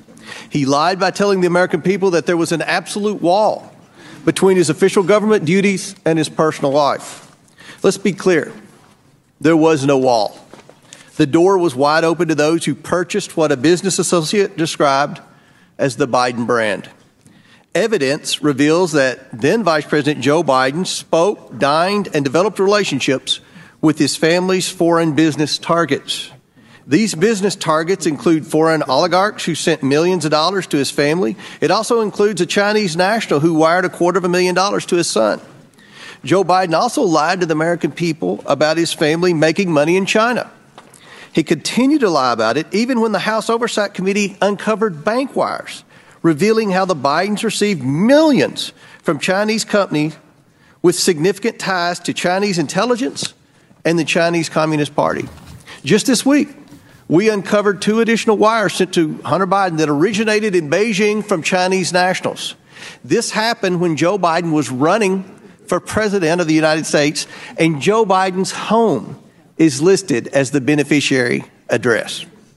To date, the House Oversight Committee has uncovered how the Bidens and their associates created over 20 shell companies, most of which were created when Joe Biden was vice president, and raked in over $20 million between 2014 and 2019. We've also identified nine Biden family members who have participated in or benefited from these shady business schemes. Now, what were the Bidens selling to make all this money? Access. Joe Biden himself Joe Biden exactly. is the brand. And Joe Biden showed up at least two dozen times with business targets and associates sending signals of access, influence, and power to those prepared to pay for it. The American people demand accountability for this culture of corruption. They demand to know how these schemes have compromised President Biden and threatened our national security. They demand safeguards to be put in place to prevent public officials from selling access to their public office for private gain. Under the leadership of Speaker Kevin McCarthy, House Republicans have now opened an impeachment inquiry into President Joe Biden. By opening an impeachment inquiry, our investigation is now focused on whether President Biden engaged in impeachable offenses. Oh, and by the way, I, I should mention something as well. You heard, you know what I heard, you heard a lot about today from, in particular, Jamie Raskin, but but all the Democrats. We are four hours away from a government shutdown. We're 40 hours away from a government shutdown. We're 65 hours away from a government shutdown. As if they can't do multiple things at once. And and and by the way, keeping the government open or making sure the government functioned properly, of course, was never a priority when Donald Trump was president. Obviously, we know that. But let's think about this, though. With all of this smoke around Joe Biden, isn't it appropriate for Congress to have an inquiry into this? I think so. It's appropriate for Congress to have an inquiry because the Congress has a, a fiduciary responsibility here to make sure that the president is not compromised. It's not about what he did in the past. It's about who has him on the hook now. I can't stress that enough. It's not about necessarily what he did in the in the in, in the past. It is about who has the president in their sights. Who how is he compromised? China, Russia, etc., etc. All of these issues. I mean, Ukraine. Are we in the Ukraine war because Joe Biden is owned wholly and, subsidized by Ukraine? I, I think we have a right to know that. We have a right to know all of these things. The American people have a right to know, and the Congress has an opportunity and an obligation, I would argue, to turn around and get to the bottom of this. Because these are serious foreign policy questions that are that are arising right now because of the president of the United States. And if there's even a an iota that the guy is compromised and that that is driving our policy decisions here, that is what's what's driving us being in Ukraine, for example, or Russia, we we have to know about it. We have to know about. It. We have a responsibility to know about it before this gets even worse. So I'm glad they're doing this. I think it's important to do. I, I I know that you know it may not go anywhere, and I know that in some ways they're playing with fire here, but I think I think they have to go down this road. Let's keep going here. The U.S. Constitution. It empowers Congress, elected by the people, to continue providing the answers, transparency, and accountability that the American people demand and deserve.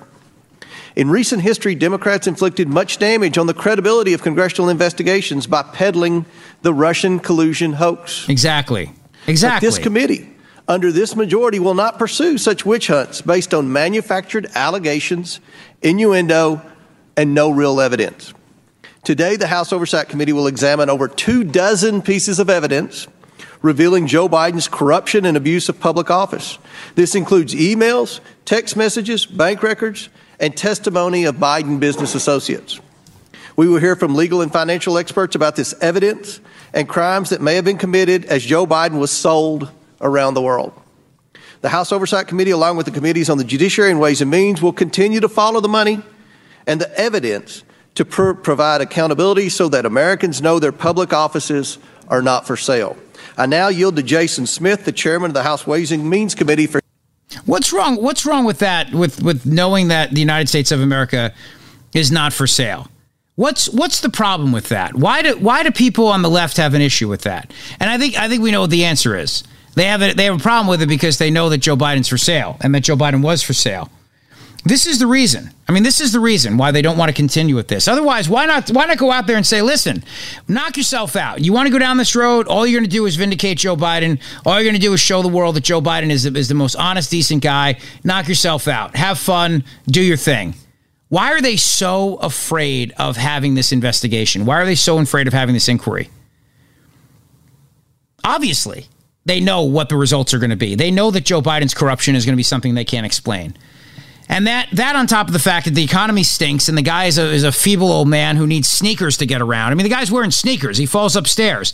All of these things together add up to the fact that they know that this is this is only going to be horrible for Joe Biden, which is why they're protesting so much. You know the old saying, it's the old Shakespeare quote, Ophelia doth protest too much. Yeah, well, Ophelia is protesting big time here. Big time. And Ophelia protesting because Ophelia knows that if they go down this road, it's going to prove what everybody knows about Joe Biden. Of course, Joe Biden is corrupt. Of course, Joe Biden is compromised internationally. And if not, why don't the Democrats just sit around and go, uh huh, uh huh, sounds circumstantial, uh huh, Hunter Biden, uh huh. But instead, all they're doing is just trying to stop the proceedings from going forward. Oh, you know, I should also mention uh, today during the proceedings as they uh, took a break, uh, Glenn Youngkin. Glenn Youngkin was on TV on Fox News today talking about uh, his potential prospects for 2024. And the Washington Post has a story the push for Glenn Youngkin is not a fantasy. This is what I told you last night. I said, you know, Ron DeSantis is running out of runway here. He's he's got to either prove to the faction of the Republican Party that simply does not want Donald Trump and is going to do anything they possibly can to stop him. He's got to prove to them that he can stop Trump. And that's got to be reflected in poll numbers soon. Or these people who write big checks, they're all going to go shopping for somebody else. That's what's going to happen. And maybe Youngkin's their guy. I mean, look, if I'm if I'm advising Youngkin, I'm telling him to take a take a hard pass on this. Take a hard pass. Trump's going to be the nominee. It's just it's it's it's too it's too far gone, and all he's going to do is hurt himself. That's just again, I'm calling balls and strikes here. I like Glenn Youngkin a lot. I think Glenn Youngkin's got a bright future. I don't know if Ron DeSantis still has a bright future because he got into this into this mess right now, and as a consequence of that, can he recover? I don't know you know, I don't know. He's made a lot of people upset by running. He's uh, he's shown that that whatever whatever aura around him in Florida doesn't doesn't potentially translate on the national stage. So that's not good. You know what I mean? Glenn Youngkin, it's kind of the same. He's got this air about him, this mystique about him. He won in Virginia. He's doing all these great things on education. Education is the issue of our time. Yes, but Trump is so far out there that unless Glenn Youngkin can come into Donald Trump's lead, he's going to wind up in the exact same position. So I think I think all of these things become factors here that you have to take into account if you're a guy like Glenn Youngkin. And again, it's nothing personal. I like him very much. I like DeSantis very much. But I'm, I'm also able to look at the political reality of the situation and the political reality of the day. And the people that get paid to advise these guys, they're they're not doing that because they want their paychecks to keep running running in. That's what they want. They want the paychecks to keep coming in. Just to, to, my point, though, by the way, about Jamie Raskin and, and, and the Ophelia Duff protest too much. Raskin went on today and said Republicans have no smoking gun, no evidence of potential wrongdoing. Well, if that's the case, then what are you worried about? Huh? What, what are you what are you what are you worried about? I think that one of the great assistants, one of the great um, witnesses today, former Assistant Attorney General Eileen O'Connor, uh, who said this. Sorry, go ahead, Eileen O'Connor. Oh, it's hang on. We got a little. It's it's spinning. It's doing the spin thing that it does. Anyway, I'll just read it. The Hunter Biden investigation must not be viewed in isolation, rather as part of a broad landscape of corruption. Exactly right. A broad landscape of corruption. And she's exactly right. Exactly right. I will say that I thought DeSantis' best moment last night was when he came out against the war in Ukraine. That and talking about his military service there are way too many warhawks on that stage, way too many neocons on that stage. Even, you know, broke my heart to listen to Tim Scott talk about it. Uh, I just, you know, I think that their party does not want this. I think it was smart for DeSantis to say what he said last night in the debate regarding Ukraine. I think it was a good move for him to do so. And remember something, in everything we're talking about here, with all these conversations about about Ukraine and, and, and, and the funding for Ukraine, you have to ask yourself what does the average working man and woman want here? What do they want to do? Do they want to continue down the road of ukraine? Do they want to continue seeing their tax dollars go to ukraine? Do they want to continue seeing this or have they said enough is enough? I, I, I, I think it's very obvious where the party is. The party right now the grassroots of the party does not want ukraine. Doesn't want to pay for ukraine just simply doesn't want it and I think that if you if you break it down like that very very simply and you talk to the average person on the street, they say that they may feel bad for Ukraine, they may root for Ukraine. Does that mean they want their money going to Ukraine? Does that mean they want this to be an endless war that could potentially involve the United States of America? That could eventually, potentially now, possibly involve our, our sons and daughters? We don't know how far this goes. We don't know the escalation that happens in all this. We have no idea. And that's the problem is we don't know. And we, we don't have any direction from the commander in chief. We don't have Congress voting on anything. We don't have these things. So for, for the Republican Party base to turn around and say, you know, get us out of Ukraine is is a smart move. And when DeSantis said that last night, he said, you know, politicians have sent money to pay bureaucrats pensions and salaries in Ukraine. It is in our interest to end this war, and that's what I will do as president.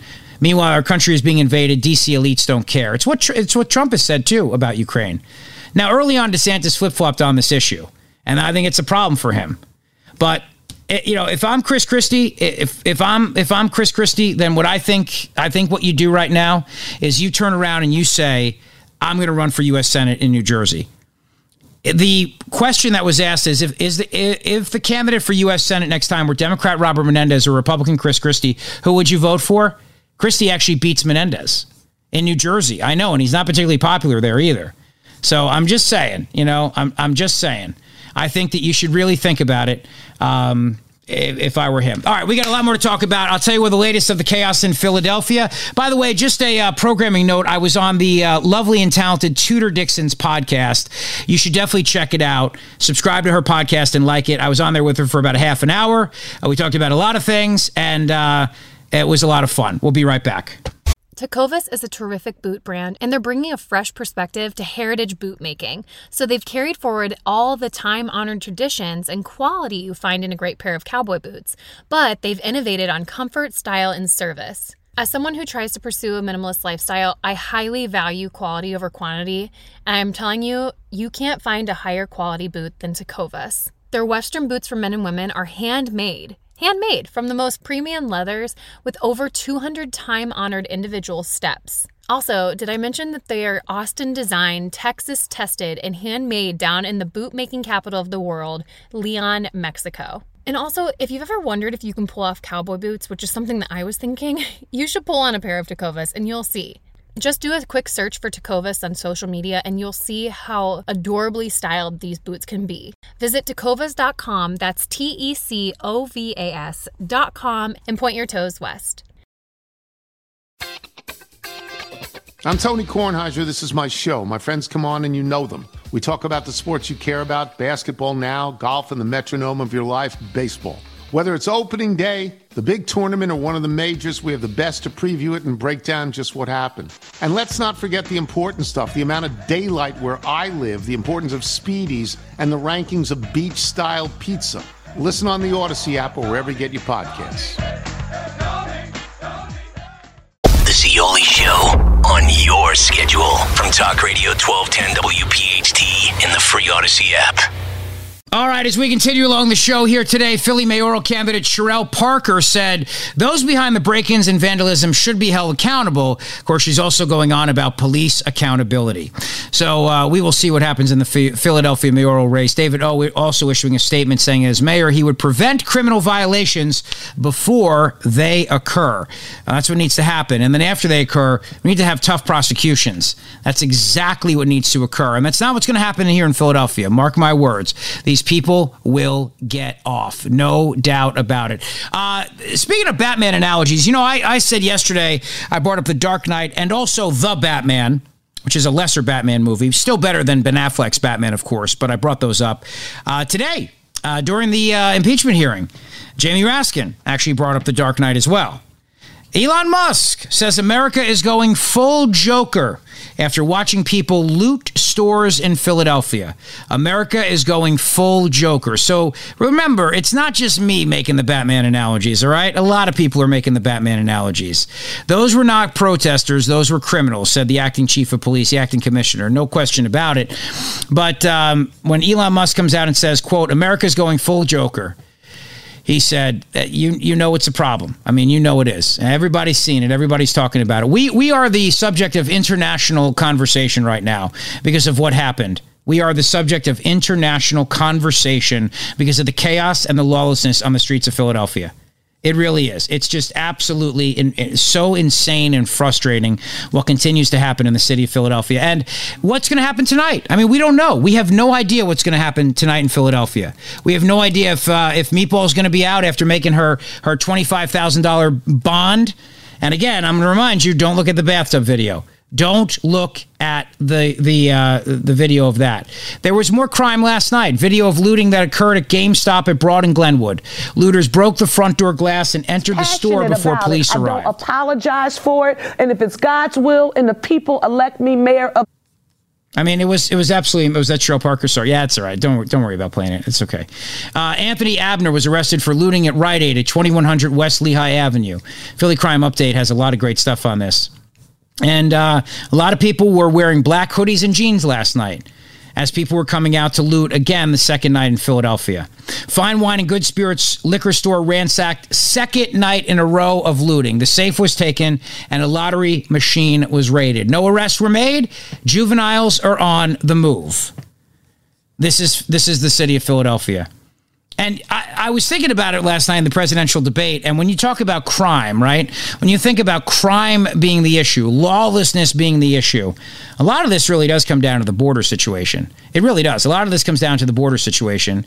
And w- what amazes me is that you have Democrats who are so, I think, purposely clueless because they like what's happening down there. They like what's happening and what's going on. Uh, Representative Ayanna Pressley is another one. She's a member of the squad. She's a lunatic. She's a kook. She was on with Jake Tapper, insisting, by the way, our border is secure, insisting this because they want that to be the reality. They no, they really do. They want that to be the reality here. They want to tell everybody that, hey, you know, the border's secure and everything that's happening right now is all in your head. It's all in your head. Please. The border is secure. Yeah, I think that these people live in a different reality than you and I. I really do. They they they live in a different reality than than than the reality that you and I occupy. There's no way you can actually sit there with a straight face and say the border is secure. You can't. You can't possibly think that unless you want to say that. I mean, I mean that's what Alejandro Mayorkas says. He says that the border's secure. They're all saying this stuff. Why are they saying this? Because they want people to believe this. And you've got all these stores now shutting their doors in places across the country. Target is shuttering stores in San Francisco, Portland, New York City, and other Democrat run cities. Why? Locations are closing due to crime. That's right, due to crime. They're closing due to crime because everybody has said enough is enough. We talk about it on this show every day. Sometimes I feel like it's a broken record. But at the very same time that this is happening, you know as well as I do that Democrats are okay with all this lawlessness. That's what I was going on about yesterday. I mean, that's what I was really saying last night. If you want to systemically destroy this country, if you want to destroy this country, this is how you do it. This is exactly the way you do it. This is the way you do it. You, you, you, you destroy America from, from the inside out. That's how you do it. Um, President Trump said, you know, I risked it all to defend the working class from the corrupt political class sucking the life out of this country. He said that last night as he was giving a rally in Michigan during the Republican debate, which, by the way, I think was very, very smart of him to skip that. Uh, UAW members and proud patriots of the great state of Michigan. Great state, great people. Here in Michigan and across the country tonight, there are countless thousands of auto workers and skilled tradesmen worried about the future and what the future holds for themselves and for their incredible families. I want to begin this evening by saluting these truly great Americans who do not get the credit they deserve. You don't get the credit they deserve. Now they want to go electric and put you all out of business. Exactly. Bingo. That's it. To the welders, exactly. line workers, machine operators, forklift drivers, pipe fitters, tool and die makers, mechanics, electricians, technicians, and journeymen. We love being with you, and we love being with you right in your environment. You built this country. You love this country and you are the ones that make our country run. You know that, right? Before I stepped into the political arena seven years ago, I spent my whole life working alongside of Americans just like you. Spent a lot of time with you. You just don't know that, but I spent a lot of time with you and people just like you. Now, I put everything on the line to fight for you I've risked it all to defend working class from the corrupt political class that has spent decades sucking the life, wealth, and blood out of this country. I think it's really important that he talks about the EVs and goes after that and says and, and, and announces all these people. I mean, he's the working class candidate. He's the billionaire populist. That's his specialty. That's his special sauce.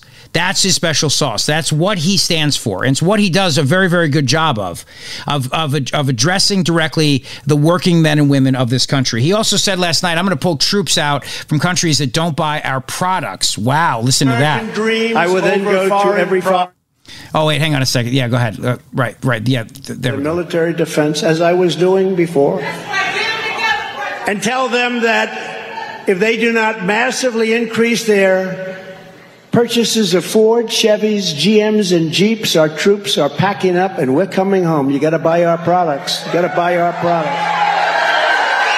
And that's going to be the least of it. And if we can afford to send hundreds of billions of dollars to Ukraine, then we can afford to have an auto industry that pays our workers a good living wage and keeps our workers working. Having a vibrant car industry is far more important than almost anything we can do for a very important thing called national security. We need a rebirth of loyalty in this country. To that end, we will bring back a very beautiful word protection, financial protection. You're going to be protected financially while we still have the power to do it. You know, there's a run on. I mean, you know, that's the thing is that uh, the the issue of fighting for these workers uh, is is absolutely what separates Trump apart, and why so many of them who had voted Democrat in the past now want to vote Republican. The politics of this, particularly in this subset, union workers, that I think both parties have been fighting over. Uh, you ran in 2020. You know how this works. Um, do you think that it resonates? Do you think it's a problem for the administration? Well, this is another example of creating or contributing to a problem and then trying to play politics with it. Uh, look, uh, uh this technology is happening. It is coming. It is coming no matter what the politics of this, particularly in this. He's talking about the EVs, of course. That's little Pete Buttigieg. You know, the technology is coming. It's happening. It doesn't have to happen. It really doesn't have to happen. I thought that Doug Burgum last night actually gave a great a great answer. Doug Burgum. I'm not exactly a Burgum bro, but I think Doug Burgum gave an excellent answer last night when he talked about EVs and he went after the fact that they come from China, they're mined in China. China is winning this. China is destroying the earth with the mining for the electric batteries. I was like, "Whoa, listen to this guy." Listen to Doug Burgum. The Burgum Bros got to be fired up with him tonight. Fired up. But look, the reason why Trump is still is still eclipsing everybody is because he has that unique ability to engage with blue collar workers who used to vote Democrat and he's brought them over and they're not going back to the Democrat Party. Now, when the Democrat Party stands out there and says, hey, listen, we're going to get rid of your jobs for EVs because we're all behind EVs and China and China building the batteries and everything else. So, you know, too, too bad. You liked working? Well, listen, you can't have everything in life. You know, you like a job? Well, listen, you know what? We'll teach you. We'll teach you to lay, lay pipe or cable or broadband or whatever the hell it is that they talk about. No, absolutely no question about it. What what the reason why Donald Trump is is doing so well is because there unfortunately where other Republicans have not realized yet that in this Republican Party right now in this moment the answer is for them to appeal to the working men and women of this country. That's Trump's secret sauce. It's why he got the nomination in 2016. It's why he's going to get it again in 2024. We'll be right back. Thanks for listening to the Zeoli Show podcast from Talk Radio 1210 WPHT and the Audacy app. Oh yeah, are you a Burgum bro now after last night? Are you a Burgum bro? I mean, he actually has no chance whatsoever. But I, I will say his answer last night on energy policies were uh, was excellent. Welcome back to the show. Glad you're here today. Our fourth and final hour. And by the way, do you like being compared to a Nazi? Do you? Do you like being compared to Hitler? You do. Well, guess what? You're in luck. That's right, because it's only been minutes since the last time somebody compared you to a Nazi or to Hitler. That's if you're a Trump supporter. It's only been a few minutes. Well, you don't have to wait any longer because in a moment I'm going to play you a clip from retired General Barry McCaffrey, who says Trump loyalists are a threat to the to the military, and this is just like Nazi Germany. These people are so original, are they not? But Burgum last night crushed it in the, uh, the, the, the three times that he actually spoke. His point about uh, Biden's energy policies was actually a very, very good point last night. He would be an excellent uh, Secretary of Energy or something like that in, in, in Trump's cabinet. He really would. I mean, Doug Burgum's a smart guy. He does offer a lot. He's, he's zero chance he's going to become the nominee. I mean, 0.0, but he's a smart guy. He's got a lot to offer. I hope that they will utilize him uh, going forward. Of course, we're going to give Ukraine to Russia, and then we're going to give Taiwan to China, and think that's a foreign policy. That will make our nation less less successful, make us more poor. And at the core of all that is energy policy, because China imports 10 million barrels of oil a day. They're the largest import in the world, and we've had four cabinet members from the Biden administration there this summer, and none of them talked about U.S. energy. The first one to go to each of those countries was Kerry to talk about the folly of the climate climate policy, which is making the world less stable. It's empowering dictators. It's not about climate change that we need worried about. It's about the Biden climate policies that are actually the existential threat to America's future. Can I speak about He's right about that point too, and he went on a whole thing about EVs and and and, and China and and the uh, the batteries and everything else. I mean, uh, it's a very very good point. And he and he and he said, "You look, you know, you got to treat you got to treat the American people like the customer. That's what needs to happen here. You got to treat them, treat the taxpayer like a customer. Have a business minded approach to it. So, like I said, Doug Doug is not going to become the nominee, but Doug has a lot to uh, to offer uh, no question about it. He also said last night after the debate that morale is down because we defunded the police. He was talking about crime in this country. He said that after the debate in the in the spin room, as it's called, and he said, you know, we've got a problem here because cops don't want to be one cops. One person on stage, myself, who's got created more jobs than the other six people on stage. I've been making payroll since my mid 20s, longer than anybody else on the stage. So more private sector. That experience in the tech sector, and where we talk, and then I'm leading an energy state that produces more energy than OPEC. We talk about energy, I don't get an energy question. We talk about the economy, I don't get an economy question and we, we talk about the border, and I'm the only one as a sitting governor that's actually got troops down there right now. I've been there more times than Biden, and I don't get asked that question.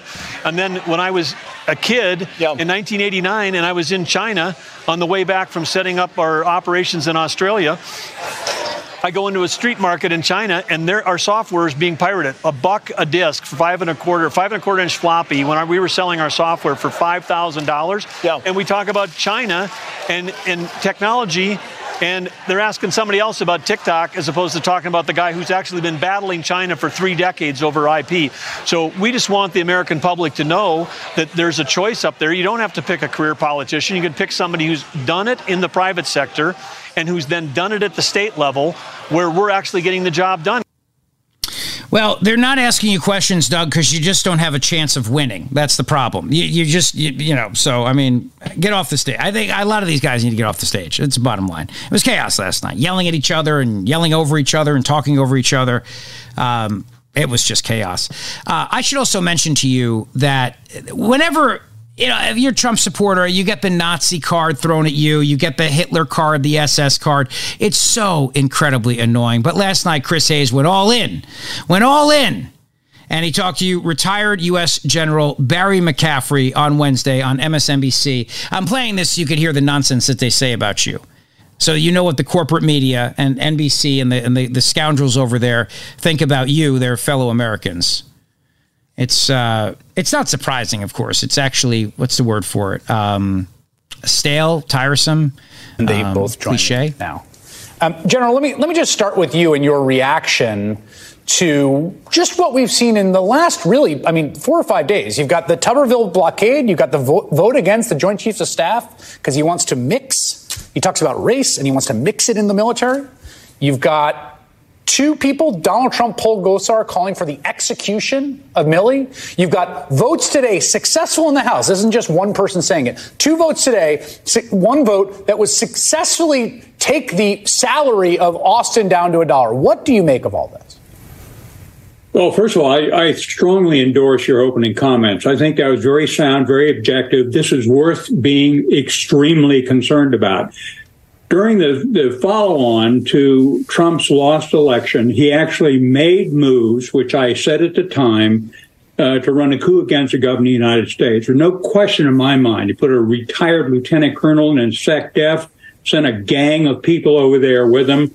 Uh, Mark Milley and the uh, the senior officers of the armed forces did swear an oath to the Constitution, and they wouldn't go along with it. So I think what we are seeing is a parallel to the 1930s in Nazi Germany. There you go. I, I, I, don't say that's a Republican Party. That's 15 to 25 House members, a couple of senators, and all those who are Trump MAGA loyalists. This is a cult. It's a lawless cult, and it's a major threat to the armed forces of the United States and our security. It's shameful to talk about General Mark Milley. By the way, he's not going to be intimidated. You know, he's a Princeton hockey player. He's a tough guy. He has years in combat. His mom and dad fought in World War II. Uh, but it's a shameful. You know, th- this is this is the thing. You know, the, the war industrial complex here. If you don't agree with them, if you don't want to stay in Ukraine, if you don't want to be in Ukraine forever, if you don't want to give Ukraine every dollar, uh, it's Nazi Germany all over again. It's ironic because you know the Nazis in Ukraine had a little thing going on back then, which you know some people excuse because of the alliance that uh, they needed to form after Russia's brutal occupation of Ukraine. But regardless, I'm just saying that it, it is ironic that you keep getting the Nazi card, the SS card, the Hitler card thrown your way because you want to have a guy in there who doesn't want to start World War III. And and I, I just because all night long we've been talking about this. issues about how it's broken. We keep seeing all this. Shut up, Doug. We keep seeing all of these issues happening, and, and it's the same tired cliches over and over and over again. But I, you know, it's not hurting Trump, obviously, and I think that deep down inside, MSNBC hopes he becomes the nominee. So does CNN. So does so does Fox News. I mean, they all do. Let's be honest. Let's be honest. I'm not saying that I look. If I were advising him, would I have told him to be on that stage last night? Absolutely not. Absolutely not. It. He doesn't need to be on that stage. And you know, you listen to Chris Christie call him Donald Duck. You listen to Chris Christie make his little snarky comments about him, and and all that is fine all that's fine, but w- why would he be on the stage with people that he has 30, 40 point lead over? You know what I mean? Would it really, uh, it, it would be political malpractice to advise him to be on that stage. It just would. It would be political malpractice to say to him, you should be on that stage. You should be on that stage with these other candidates. So, you know, Christie can make his snarky little comments, but it's not going to change anything. Donald Trump made the right decision to not be on that stage last night. Bottom line. Bottom line. You know, if, if Donald Duck is is who he wants to equate him to, if that little smirk on his face, you know, so so be it. You know what it makes me think of? Joe's Peking Duck in Marlton. And and actually after I heard that last night, I kept thinking to myself, man, maybe I will maybe I'll actually be excited about going there and getting a little Peking duck from my, my, my buddy Jack at Joe's. That could be good. But that's all I thought about last night. And then and and Mike Pence needs to stop being shecky, all right, with the jokes. I'm sleeping with a teacher. Like, like stop, all right? Just stop with the jokes and, and uh, enough. You know what I mean? Enough. Just go out there and talk about what you want to talk about, and and try to try to keep it a little serious, all right? A little on the up and up, if you could do that for me. Before I get out of here, I also wanted to mention to you you know, on, on all these uh, th- these conversations we continue to have about the deep state and national security and everything else, let's not forget something that the, the Biden administration right now is still still in the tank with big tech. They're still in the tank together. And Miranda Devine's piece, which I touched on earlier in the show today, has everything about it. Google is still doing the censoring. The censorship is still real. They have not stopped. And the Biden administration is still pushing for net neutrality. They still want quote unquote net neutrality because they want the government to be able to control thoughts. Remember what's at stake here in Missouri v. Biden. What's at stake here is the idea that your thoughts are critical infrastructure and that they belong to the government of the United States of America. That is at the very heart of the conversation behind uh, Missouri v. Biden with the government censorship and the government pressuring big tech to censor your ideas and to censor your thoughts. So for at, at, at no at, at, at no point should you for a second think that um, think that th- th- this is going to stop because they love the control and they love the censorship. They love the censorship. Uh, the United States Senate, by the way, unanimously moved to reverse the Fetterman dress vote. That's the other big story of the day today. Senate Majority Leader Chuck Schumer's bid to appease man boy, man child John Fetter person lost to a revolt by a unanimous vote. A unanimous vote. John Fetter person will have to put on his big boy clothes, his big boy clothes, and actually dress up for the job job. Isn't that something? John Fetterperson will have to actually put on a suit. Now, will he? Who knows? He may not. He still may defy everybody. But I'm just glad. I'm glad that some common sense decorum is back in the Senate. I really am. A unanimous decision led by Senator Joe Manchin and Mitt Romney led a bipartisan uprising to roll back the change, allowing the janitor no disrespect to janitors, but you know, I mean, you've seen all the memes yourself. Rocking the stash, wearing the hoodie, wearing the gym shorts and the sneakers. Now he has to put on big boy pants and actually dress up in a suit. And everybody else in the Senate also now has to dress up and put on a suit. So it's a big loss for the slob, a big loss for the slob of John Fetterperson. And you know what? For that, I think it's a very, very happy note to end the show on tonight. The great one, Mark Levin, is up next. Tomorrow's Friday. I'm excited. I hope you are as well. Have a great rest of your night. Continue to send me your thoughts of the debate last night. Again, I try to call balls and strikes. I, I try to give you my uh, my absolute, honest, uh, objective opinion on the candidates. And I also try to do my best to observe Reagan's 11th commandment thou shalt speak no ill of fellow Republicans. With that said, though, um, I, I, can't help but make fun of Doug Burgum because and Asa Hutchinson and you know some of the others. All right, have a great rest of your night tonight. We'll see you tomorrow. Thank you. Rich Zeoli, weekday afternoons 3 to 7. Talk Radio 1210, WPHT, and on the free Audacy app. Why? Why? If you Why? have T-Mobile 5G home internet, you might be hearing this Why? a lot. Why? Every time your internet slows down during the busiest hours. Why? Why? Because your network gives priority to cell phone users. Why? Good question. Why not switch to Cox Internet with two times faster download speeds than T-Mobile 5G home internet during peak hours? Okay. Stop the whys and visit cox.com slash 5G home for details. T-Mobile prioritizes certain T-Mobile phone users over home internet users during times of congestion. Celebrate and save at Ashley's anniversary sale. With Hot Buys, your choice of colors starting at just $3.99. Ashley Sleep mattresses starting at $2.50. Plus, receive a free adjustable base with select mattress purchases. And shop top mattress brands like Stearns & Foster, Tempur-Pedic, Purple, and Beautyrest Black with 60-month special financing. Only at Ashley. Subject to credit approval. No minimum purchase required. Minimum monthly payment, down payment, tax, and delivery may be required. See store for details. We all agree that reducing carbon emissions is a good thing. And once again, Toyota is leading the way. We hear a lot about fully electric vehicles, and Toyota has them, with more coming in. But we also know a BEV is not for everyone, whether it's because of cost, range, or concern about finding a charging station when you need it. Plus, the raw materials used to manufacture batteries are limited. Enter Beyond Zero, Toyota's vision for a carbon neutral future in vehicles and in manufacturing plants too in the years ahead. The materials used to make just one long range battery for an EV could be used to make batteries for six plug in hybrids or 90 gas electric hybrids. That's why Toyota's position today is electrified, diversified, empowering you to choose how to reduce your own carbon footprint with the vehicle that's right for you a hybrid, plug in hybrid, or battery EV. So shop, learn more, and get details at toyota.com slash beyond zero. Toyota, let's go places.